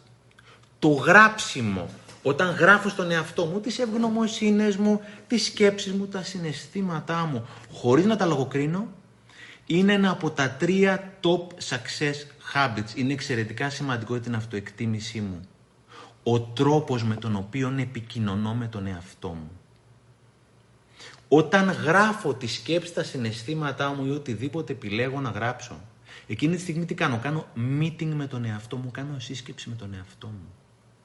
Κάνω καταγραφή ιδεών, τον ακούω και με ακούει. Γυρίζει το βράδυ σπίτι σε με το κορίτσι σου, με το αγόρι σου. Κάθεστε και μιλάτε. Εκείνη την ώρα μιλάω με τον εαυτό μου. Και είναι πάρα πολύ σημαντικό γιατί ξε, ξεκουβαριάζω αυτό το κουβάρι των δεκάδων χιλιάδων σκέψεων καθημερινά που και τα βάζω στο χαρτί. Αδειάζω το και βάλω μου τα βάλω στο χαρτί. Οπότε είναι μία από τις κορυφαίες συνήθειες για να χτίσω την αυτοεκτίμηση με τον εαυτό μου. Και το να γράφω τις ευγνωμοσύνες μου δύο ή τρεις φορές την εβδομάδα, το έχουμε κάνει και στα σχολεία, στο οποίο να θα αναφερθώ και τώρα τι κάνουμε για την αυτοεκτίμηση στα σχολεία. Είναι, έχω πάει σε ένα αντικαρκυνικό συνέδριο γιατί αυτά δεν είναι new age πράγματα, είναι πράγματα τα οποία η σύγχρονη ιατρική τα αποδεικνύει.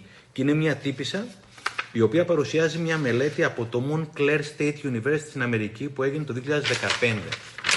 Και τη ζητάω κάποια στιγμή, παίρνω το mail, όταν βρίσκετε τους ανθρώπους αυτούς να είστε πάντα κοντά. Μην κολώσετε να ζητήσετε στοιχεία τους.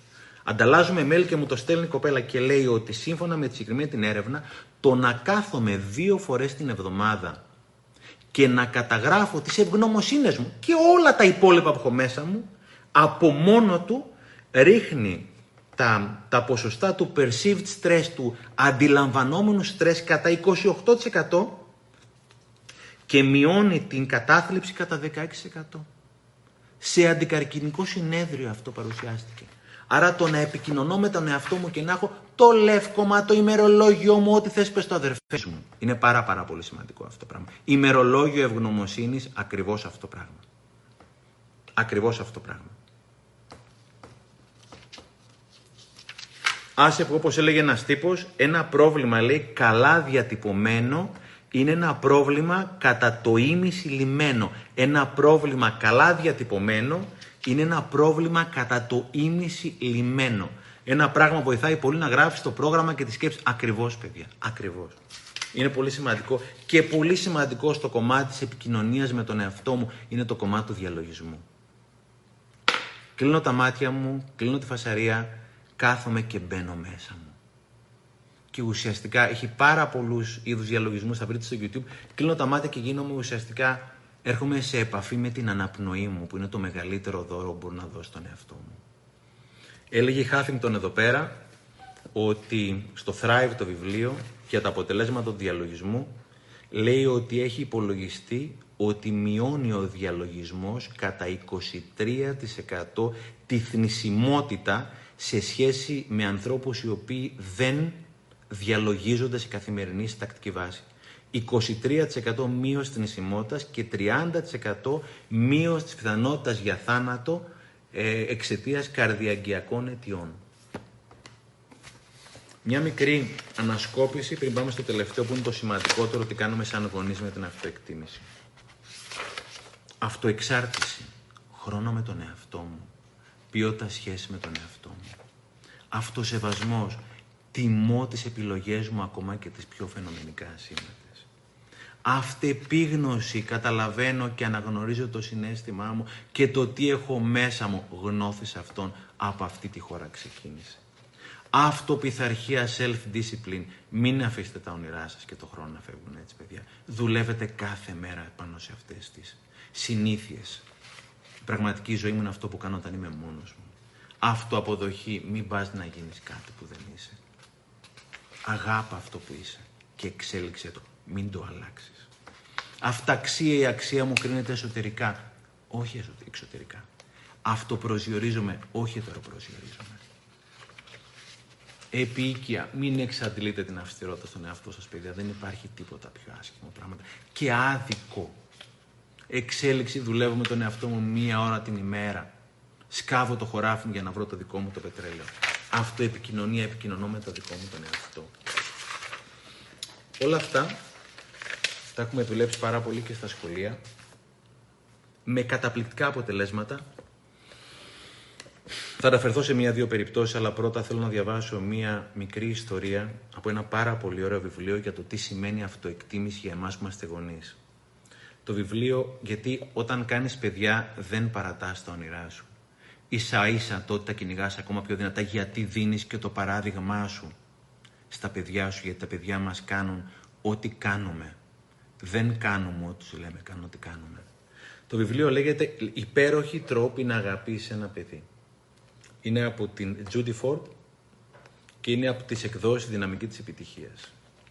Και λέει αυτή η ιστορία. «Αγάπησε πραγματικά τον εαυτό σου», λέει.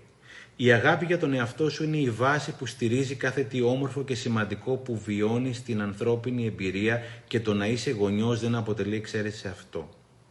Με άλλα λόγια, όπως η αγάπη για τον εαυτό σου είναι απαραίτητη για να μπορέσεις να πάρεις τη ζωή σου στα χέρια σου και να την απολαύσεις, για τον ίδιο το λόγο δεν μπορείς να γίνεις καλός γονιός εάν δεν αγαπάς τον εαυτό σου. Δεν μπορείς να γίνεις καλός γονιός αν δεν αγαπάς τον εαυτό σου. Δεν μπορώ να δώσω κάτι που δεν έχω. Ανακαλύπτοντας πόσο μοναδικός και πολύτιμος είσαι, αποκτάς τη δύναμη και την αυτοπεποίθηση που χρειάζεσαι για να μεγαλώσεις ένα παιδί. Όταν αγαπάς τον εαυτό σου, τότε αισθάνεσαι καλά μέσα σου. Αυτή η τύπησα όλο το live το έχει πει εδώ πέρα σε δύο σελίδες. Τα έχει πει πολύ πιο περιεκτικά και, πολύ, και ίσως και πιο καλά. Έχεις τη δική σου ταυτότητα και δεν προσπαθείς να επιβεβαιωθείς μέσα από τα παιδιά σου.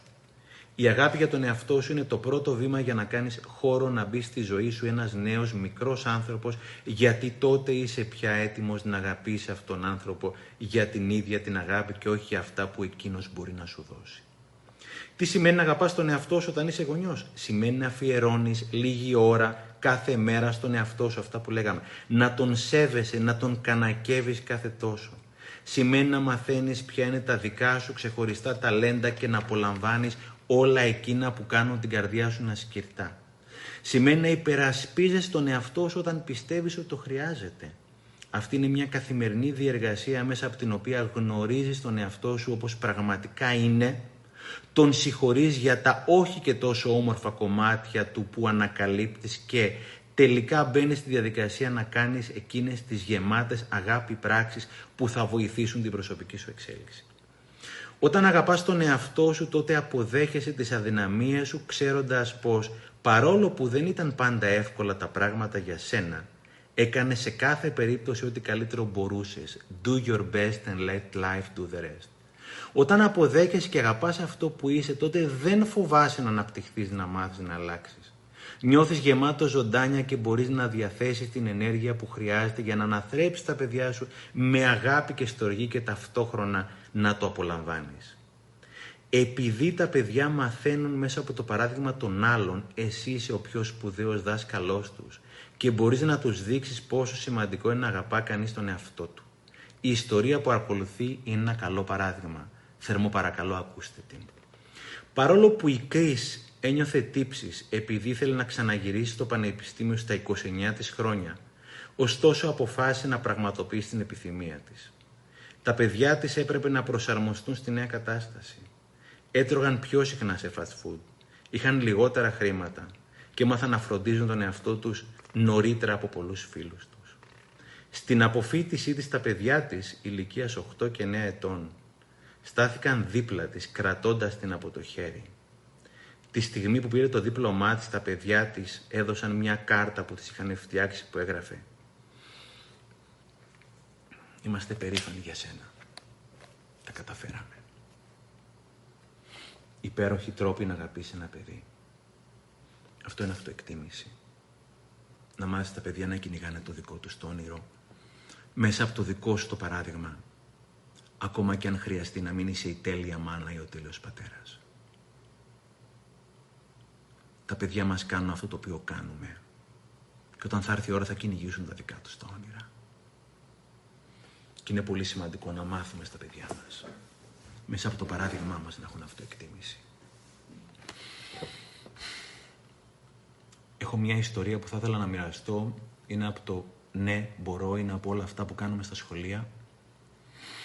Σε δύο μήνες από σήμερα το site το ναι μπορώ.gr θα έχει τουλάχιστον 30-40 εργαλεία που μπορούν να, να χρησιμοποιηθούν από οποιοδήποτε εκπαιδευτικό σε οποιοδήποτε σημείο στην Ελλάδα μία ώρα την εβδομάδα με τα παιδιά του Δημοτικού. Προκειμένου μία ώρα την εβδομάδα δεν αρκεί, δεν χρειάζεται παραπάνω. Τα παιδιά να έρθουν σε επαφή με όλο αυτό το μαγικό κόσμο. Η ιστορία είναι από την Αναστασία την αγαπημένη μου Αναστασία από τα Ιωάννινα. Η Αναστασία είναι δασκάλα σε ένα σχολείο, πηγαίνει και ένα παιδί την υποδέχεται. Τρίτη, Τετάρτη Δημοτικού δεν έχει καμία σημασία το όνομά του. Της λέει: Κυρία, θέλω να σας πω ότι είμαι το χειρότερο παιδί στο σχολείο.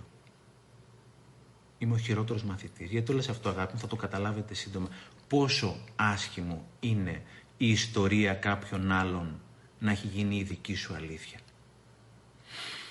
Η Αναστασία εφαρμόζει κάποια από τα πραγματάκια τα οποία είναι και δικά της, από την Αναστασία τα έχουμε πάρει εμείς, και ένα συγκλονιστικό εργαλείο που χρησιμοποιεί είναι το βιβλίο του μοναδικού μου εαυτού. Οπότε βάζει μια μέρα στα παιδιά, δίνει το περίγραμμα ενός ανθρώπου και λέει: Παιδιά, τώρα ζωγραφίστε τον εαυτό σας όχι απ' έξω, αλλά από μέσα. Και πείτε όλα αυτά τα μοναδικά χαρακτηριστικά που ο καθένας έχει μέσα του. Σηκώθηκαν ένα-ένα τα παιδιά, οπότε γράψαν αυτό το ανθρωπάκι, το γεμίσαν με δικά τους χαρακτηριστικά. Είμαι όμορφη, είμαι έξυπνη, είμαι φιλομαθής κτλ. Και το ένα παιδί βοηθούσε το άλλο παιδί να βρει τα δικά του χαρακτηριστικά τα καλά. Γιατί όλα αυτά είναι κολλητικά. Οπότε πραγματικά με το που ανέβαινε το ένα παιδί και πέντε καλά, του δίνανε και άλλα πέντε καλά. Ήταν 20 παιδιά, ανέβηκαν τα 19. Φανταστείτε ποιο παιδί είναι το μόνο που δεν ανέβηκε το παιδί που θεωρούσαν το χειρότερο παιδί στο σχολείο. Κάποια στιγμή, αφού έχουν μιλήσει και τα 19 παιδιά, λέει ο Πιτσυρικά: Θέλω να μιλήσω, κυρία. Λέει να μιλήσει, αγάπη μου. Λέει: Είναι η πρώτη φορά στη ζωή μου που κατάλαβα ότι δεν είμαι τόσο κακό παιδί. Κατάλαβα ότι τελικά έχω χιούμορ. Και μου αρέσει να κάνω τους συμμαθητές μου να χαμογελάνε. Είναι η πρώτη φορά στη ζωή μου που κατάλαβα ότι έχω κι εγώ κάτι καλό. 15 μέρες μετά, την παίρνει ο μπαμπάς του. Λέει, σε ευχαριστώ πάρα πολύ για αυτό που κάνεις για το παιδί μου. Λέει, δεν έκανα κάτι εγώ, το κάναμε όλη τάξη. Ήταν η πρώτη φορά που το παιδί μου πίστεψε στον εαυτό του. Και από εκείνη την ημέρα που είδε το πρώτο καλό, βρίσκει συνέχεια καλά πράγματα στον εαυτό του. Είναι η πρώτη φορά που στάθηκε στα δικά του πόδια. Δεν έχω λόγια να σε ευχαριστήσω. Αυτή είναι η δύναμη της αυτοεκτίμησης. Δεν είναι ούτε αλαζονία, ούτε, ούτε κομπασμός, ούτε ανωτερότητα. Είναι επαφή με το μέσα μου και με την αλήθεια μου. Πριν από μία μέρα και το είδα σήμερα, ένας πολύ φίλος μου μου έστειλε το δικό του βιβλίο το οποίο ετοιμάζει. Θα σε ευχαριστώ που μου κάνες την τιμή να το στείλεις σε μένα από τους πρώτους, όπως και εγώ θυμάσαι, σου είχα στείλει το δικό μου από τους πρώτους που το έχεις διαβάσει ήθελε την πληροφ... κάποιες πληροφορίες, είχε τη γνώμη μου, ήθελε να τον βοηθήσω σε κάποια πράγματα.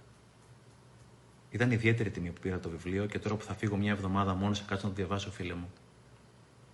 Εκείνη την ημέρα όμως τη δύσκολη, του Νοεμβρίου του 17, που έφεγα εγώ τη χιλόπιτα από τους ανθρώπους, αυτού που ήταν και πολύ ευγενική χιλόπιτα. Εάν εγώ δεν είχα επιμείνει στο όνειρό μου, δεν θα είμαστε σήμερα εδώ πέρα να μιλάμε μεταξύ μας και ούτε θα μπορούσα να εμπνεύσω τον φίλο μου για να γράψει το δικό του βιβλίο. Έχω χρέος απέναντι στον εαυτό μου και στους συνανθρώπους μου να κυνηγήσω το όνειρό μου. Γιατί με τα όνειρά μας ο ένας για τον καθέναν και ο ένας για τον άλλον θα γίνει ο κόσμος καλύτερος. Αυτή είναι η δύναμη της αυτοεκτίμησης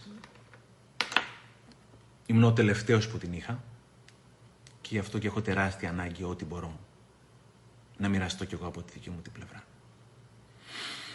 Είχα πολλά πράγματα ακόμα, καταπληκτικές ατάκες και quotes να μοιραστώ. Δεν το έκανα. Και γιατί όχι να κλείσω με ένα παιδικό βιβλίο το οποίο ουσιαστικά διδάσκει την αυτοεκτίμηση. Το βιβλίο αυτό λέγεται «Η τελεία». Είναι από τις εκδόσεις Έσωπος. Θα το βρείτε και αυτό στο YouTube γράφοντας «Ναι, μπορώ» που είναι τα δικά μας τα παραμύθια.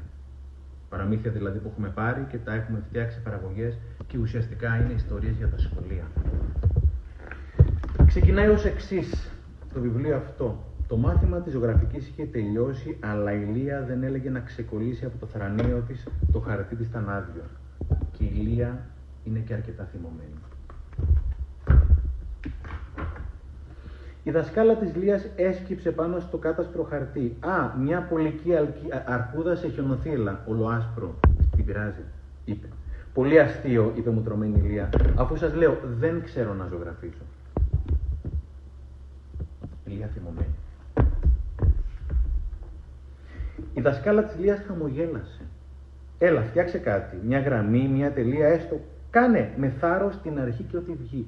Κάνε με θάρρος την αρχή και ό,τι βγει. Αυτό είναι αυτοεκτίμηση. Άρπαξε το τυλί ένα μαρκαδόρο και κάρφωσε με μανία τη μύτη στο χαρτί. Ορίστε. Κάνει με θυμό. Α, ο ήχος. Το μικρόφωνο, τώρα. Τώρα ακούγεται; Δεν θέλω να τελειώσει το live. Ξανακούτε τώρα ή όχι; Τώρα ακούγεται; Κάτι έγινε με το μικρόφωνο. Τώρα ακούτε; Ακούγομαι, δώστε μια απάντηση. Δεν ακούγεστε καλά, μάλλον δεν σύνδεση. Συγγνώμη. Ήχος. Το μικρόφωνο. Ο ήχος δεν ακούγεται καλά. Τώρα ακούγεται ή όχι; Τώρα είναι ok ο ήχος; Όχι. Ακούγεται ο ήχος; Ναι, ναι, ναι, τώρα ναι. Θα φωνάξω δυνατά. Τέλεια. Ευχαριστώ Αναστασάκη μου. Αναστασία. Ξαναλέω το παραμύθι, η τελεία. Το μάθημα της ζωγραφικής είχε τελειώσει, αλλά η Λία δεν έλεγε να ξεκολλήσει από το θρανίο. Το χαρτί ήταν άδειο και η Λία θυμωμένη. Η δασκάλα της Λίας έσκυψε πάνω στο κάτασπρο χαρτί. Α, μια πολική αρκούδα σε χιονοθύλα της κάνει με πλάκα. Πολύ αστείο, είπε μου τρομένη Λία, αφού σας λέω, δεν ξέρω να ζωγραφίζω, λέει το παιδί. Η δασκάλα της Λίας χαμογέλασε. Έλα, φτιάξε κάτι, μια γραμμή, μια τελεία έστω. Κάνε με θάρρος την αρχή και ό,τι βγει. Κάνε με θάρρος την αρχή και ό,τι βγει. Αυτό είναι αυτοεκτίμηση. Κάνε με θάρρος την αρχή και ό,τι βγει. Άρπαξε τότε η Λία ένα μαρκαδόρο και κάρφωσε με μανία τη μύτη στο χαρτί. Ορίστε, κάνει θυμωμένη. Κάνει μία τελεία. Η δασκάλα πήρε στα χέρια το χαρτί και το κοίταξε με μεγάλη προσοχή. Μμμ, έκανε. Έσπρωξε το χαρτί προς τη Λία και είπε αργά και σοβαρά. Η τελεία. Τώρα βάλε την υπογραφή σου, της είπε ουσιαστικά η δασκάλα. Η Λία στάθηκε συλλογισμένη. Ε, καλά, μπορεί να μην ξέρω να ζωγραφίζω, αλλά το όνομά μου ξέρω να το γράφω. Και έγραψε από κάτω το όνομά της στην τελεία. Την επόμενη εβδομάδα η Λία ήρθε στο μάθημα ζωγραφικής και τι να δει. Πάνω από την έδρα της δασκάλας, μέσα σε μια σκαλιστή χρυσή κορνίζα, καμάρωνε μια τελεία. Η δική της τελεία. Την έβαλε η δασκάλα και την κρέμασε στην τάξη. Μπορώ να κάνω πιο όμορφες τελείες από αυτήν, λέει η Λία. Θυμωμένη. Άνοιξε το κουτί με τις νερομπογιές που δεν είχε χρησιμοποιηθεί ποτέ και στρώθηκε στη δουλειά. Ζωγράφιζε ασταμάτητα ηλία, μια κόκκινη τελεία, μια μόβ τελεία, μια κίτρινη, μια μπλε τελεία. Ζωγραφίζει. Το μπλε ανακατεύτηκε με το κίτρινο και η Λία ανακάλυψε πως μπορούσε να φτιάξει μια πράσινη τελεία. Συνέχισε τις δοκιμές και έφτιαξε ένα σωρό τελείες με ένα σωρό χρώματα. Αφού μπορώ να φτιάξω μικρές τελείες, μπορώ να φτιάξω και μεγάλες τελείες, λέει η Λία. Η Λία άπλωσε τις μπογιές με μεγάλα πινέλα σε μεγάλα χαρτιά φτιάχνοντας όλο και πιο μεγάλες τελείες. Έφτιαξε μάλιστα και μια τελεία χωρίς καθόλου χρώμα.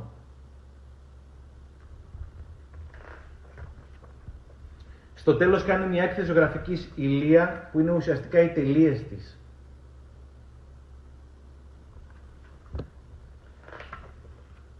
Κάποια στιγμή η Λία πρόσεξε ένα αγοράκι που την κοίταζε με το στόμα ανοιχτό. Πω πω είσαι σπουδαία ζωγράφος, μακάρι να μπορούσα να ζωγραφίζω κι εγώ έτσι. Στίχημα πω μπορείς, του είπε η Λία. Εγώ αποκλείεται. Ούτε ίσια γραμμή με χάρακα δεν μπορώ να τραβήξω. Η Λία χαμογέλασε, έδωσε το αγόρι ένα άσπρο χαρτί, για δείξε μου, του είπε. Το μολύβι του αγοριού έτρεμε καθώς σχεδίαζε μια γραμμούλα. Η Λία πήρε στα χέρια της το χαρτί και το κοίταξε με μεγάλη προσοχή. Μμμ, έκανε. Ύστερα έδωσε το χαρτί στο αγόρι και είπε αργά και σοβαρά. Τώρα βάλε την υπογραφή σου. Αυτό είναι αυτοεκτίμηση. Να μπορώ να αναγνωρίζω τις μικρές μου νίκες όταν κανείς δεν το κάνει και να το μεταδίδω και στους συνανθρώπους μου. Εγώ εκείνη την ημέρα, αν είχα επιτρέψει την αξία μου να προσδιοριστεί από την επιστολή που είχα δεχτεί, το ξαναλέω δεν θα ήμασταν εδώ πέρα. Και ούτε θα είχα λάβει την επιστολή από τον φίλο μου. Έχω χρέος να στηρίζω τον εαυτό μου. Και έχω χρέος να στηρίζω και τους συνανθρώπους μου. Αυτή για μένα είναι η δύναμη της αυτοεκτίμησης. Αυτά. Ξέρω ότι κάποια στιγμή υπήρχε πρόβλημα, υγι... Ε, πρόβλημα ήχου. Ελπίζω να σώθηκε το μεγαλύτερο κομμάτι του live. Θέλω να ευχαριστήσω για την τιμή που μου κάνατε. Ως συνήθως. Είναι αυτοί οι ήρωες που κάτσανε μέχρι τέτοια ώρα το βράδυ και σας ευχαριστώ πάρα πολύ. Το ότι παλιά θα φανταζόμουν θα καθόμουν μπροστά σε 1400 ανθρώπους να κάθομαι να μιλάω, δεν το φανταζόμουν. Θα είχα λιποθυμήσει. Αλλά τις δύσκολες στιγμές στήριξα τον εαυτό μου και το δούλεψα πάρα πολύ. Και σας παρακαλώ, αγαπήστε τον εαυτό σας και κάντε ό,τι καλύτερο μπορείτε. Για σας και τους συνανθρώπους. Ένα μεγάλο ευχαριστώ. Καλό βράδυ, εγώ ευχαριστώ πάρα πάρα πολύ παιδιά. Έβαλα τα γυαλιά, επιτέλους μπορώ να βλέπω πράγματα. Ματίνα, Ελευθερία, Λίζα. Στεφανάκο, Στεφανάκο, ευχαριστώ πάρα πάρα πολύ. Ιδιαίτερα τιμητικό από εσένα. Μαράκι μου γλυκό, ευχαριστώ πολύ. Το σώζω στο προφίλ μου. Καλή συνέχεια, καλό καλοκαίρι. Θα τα πούμε ξανά μαζί με τον ήρωά μου, τον Μάριο του Γιαννάκου. Μέσα στο Σεπτέμβριο θα ενημερωθείτε. Σας φιλώ. Ευχαριστώ μέσα από την καρδιά μου.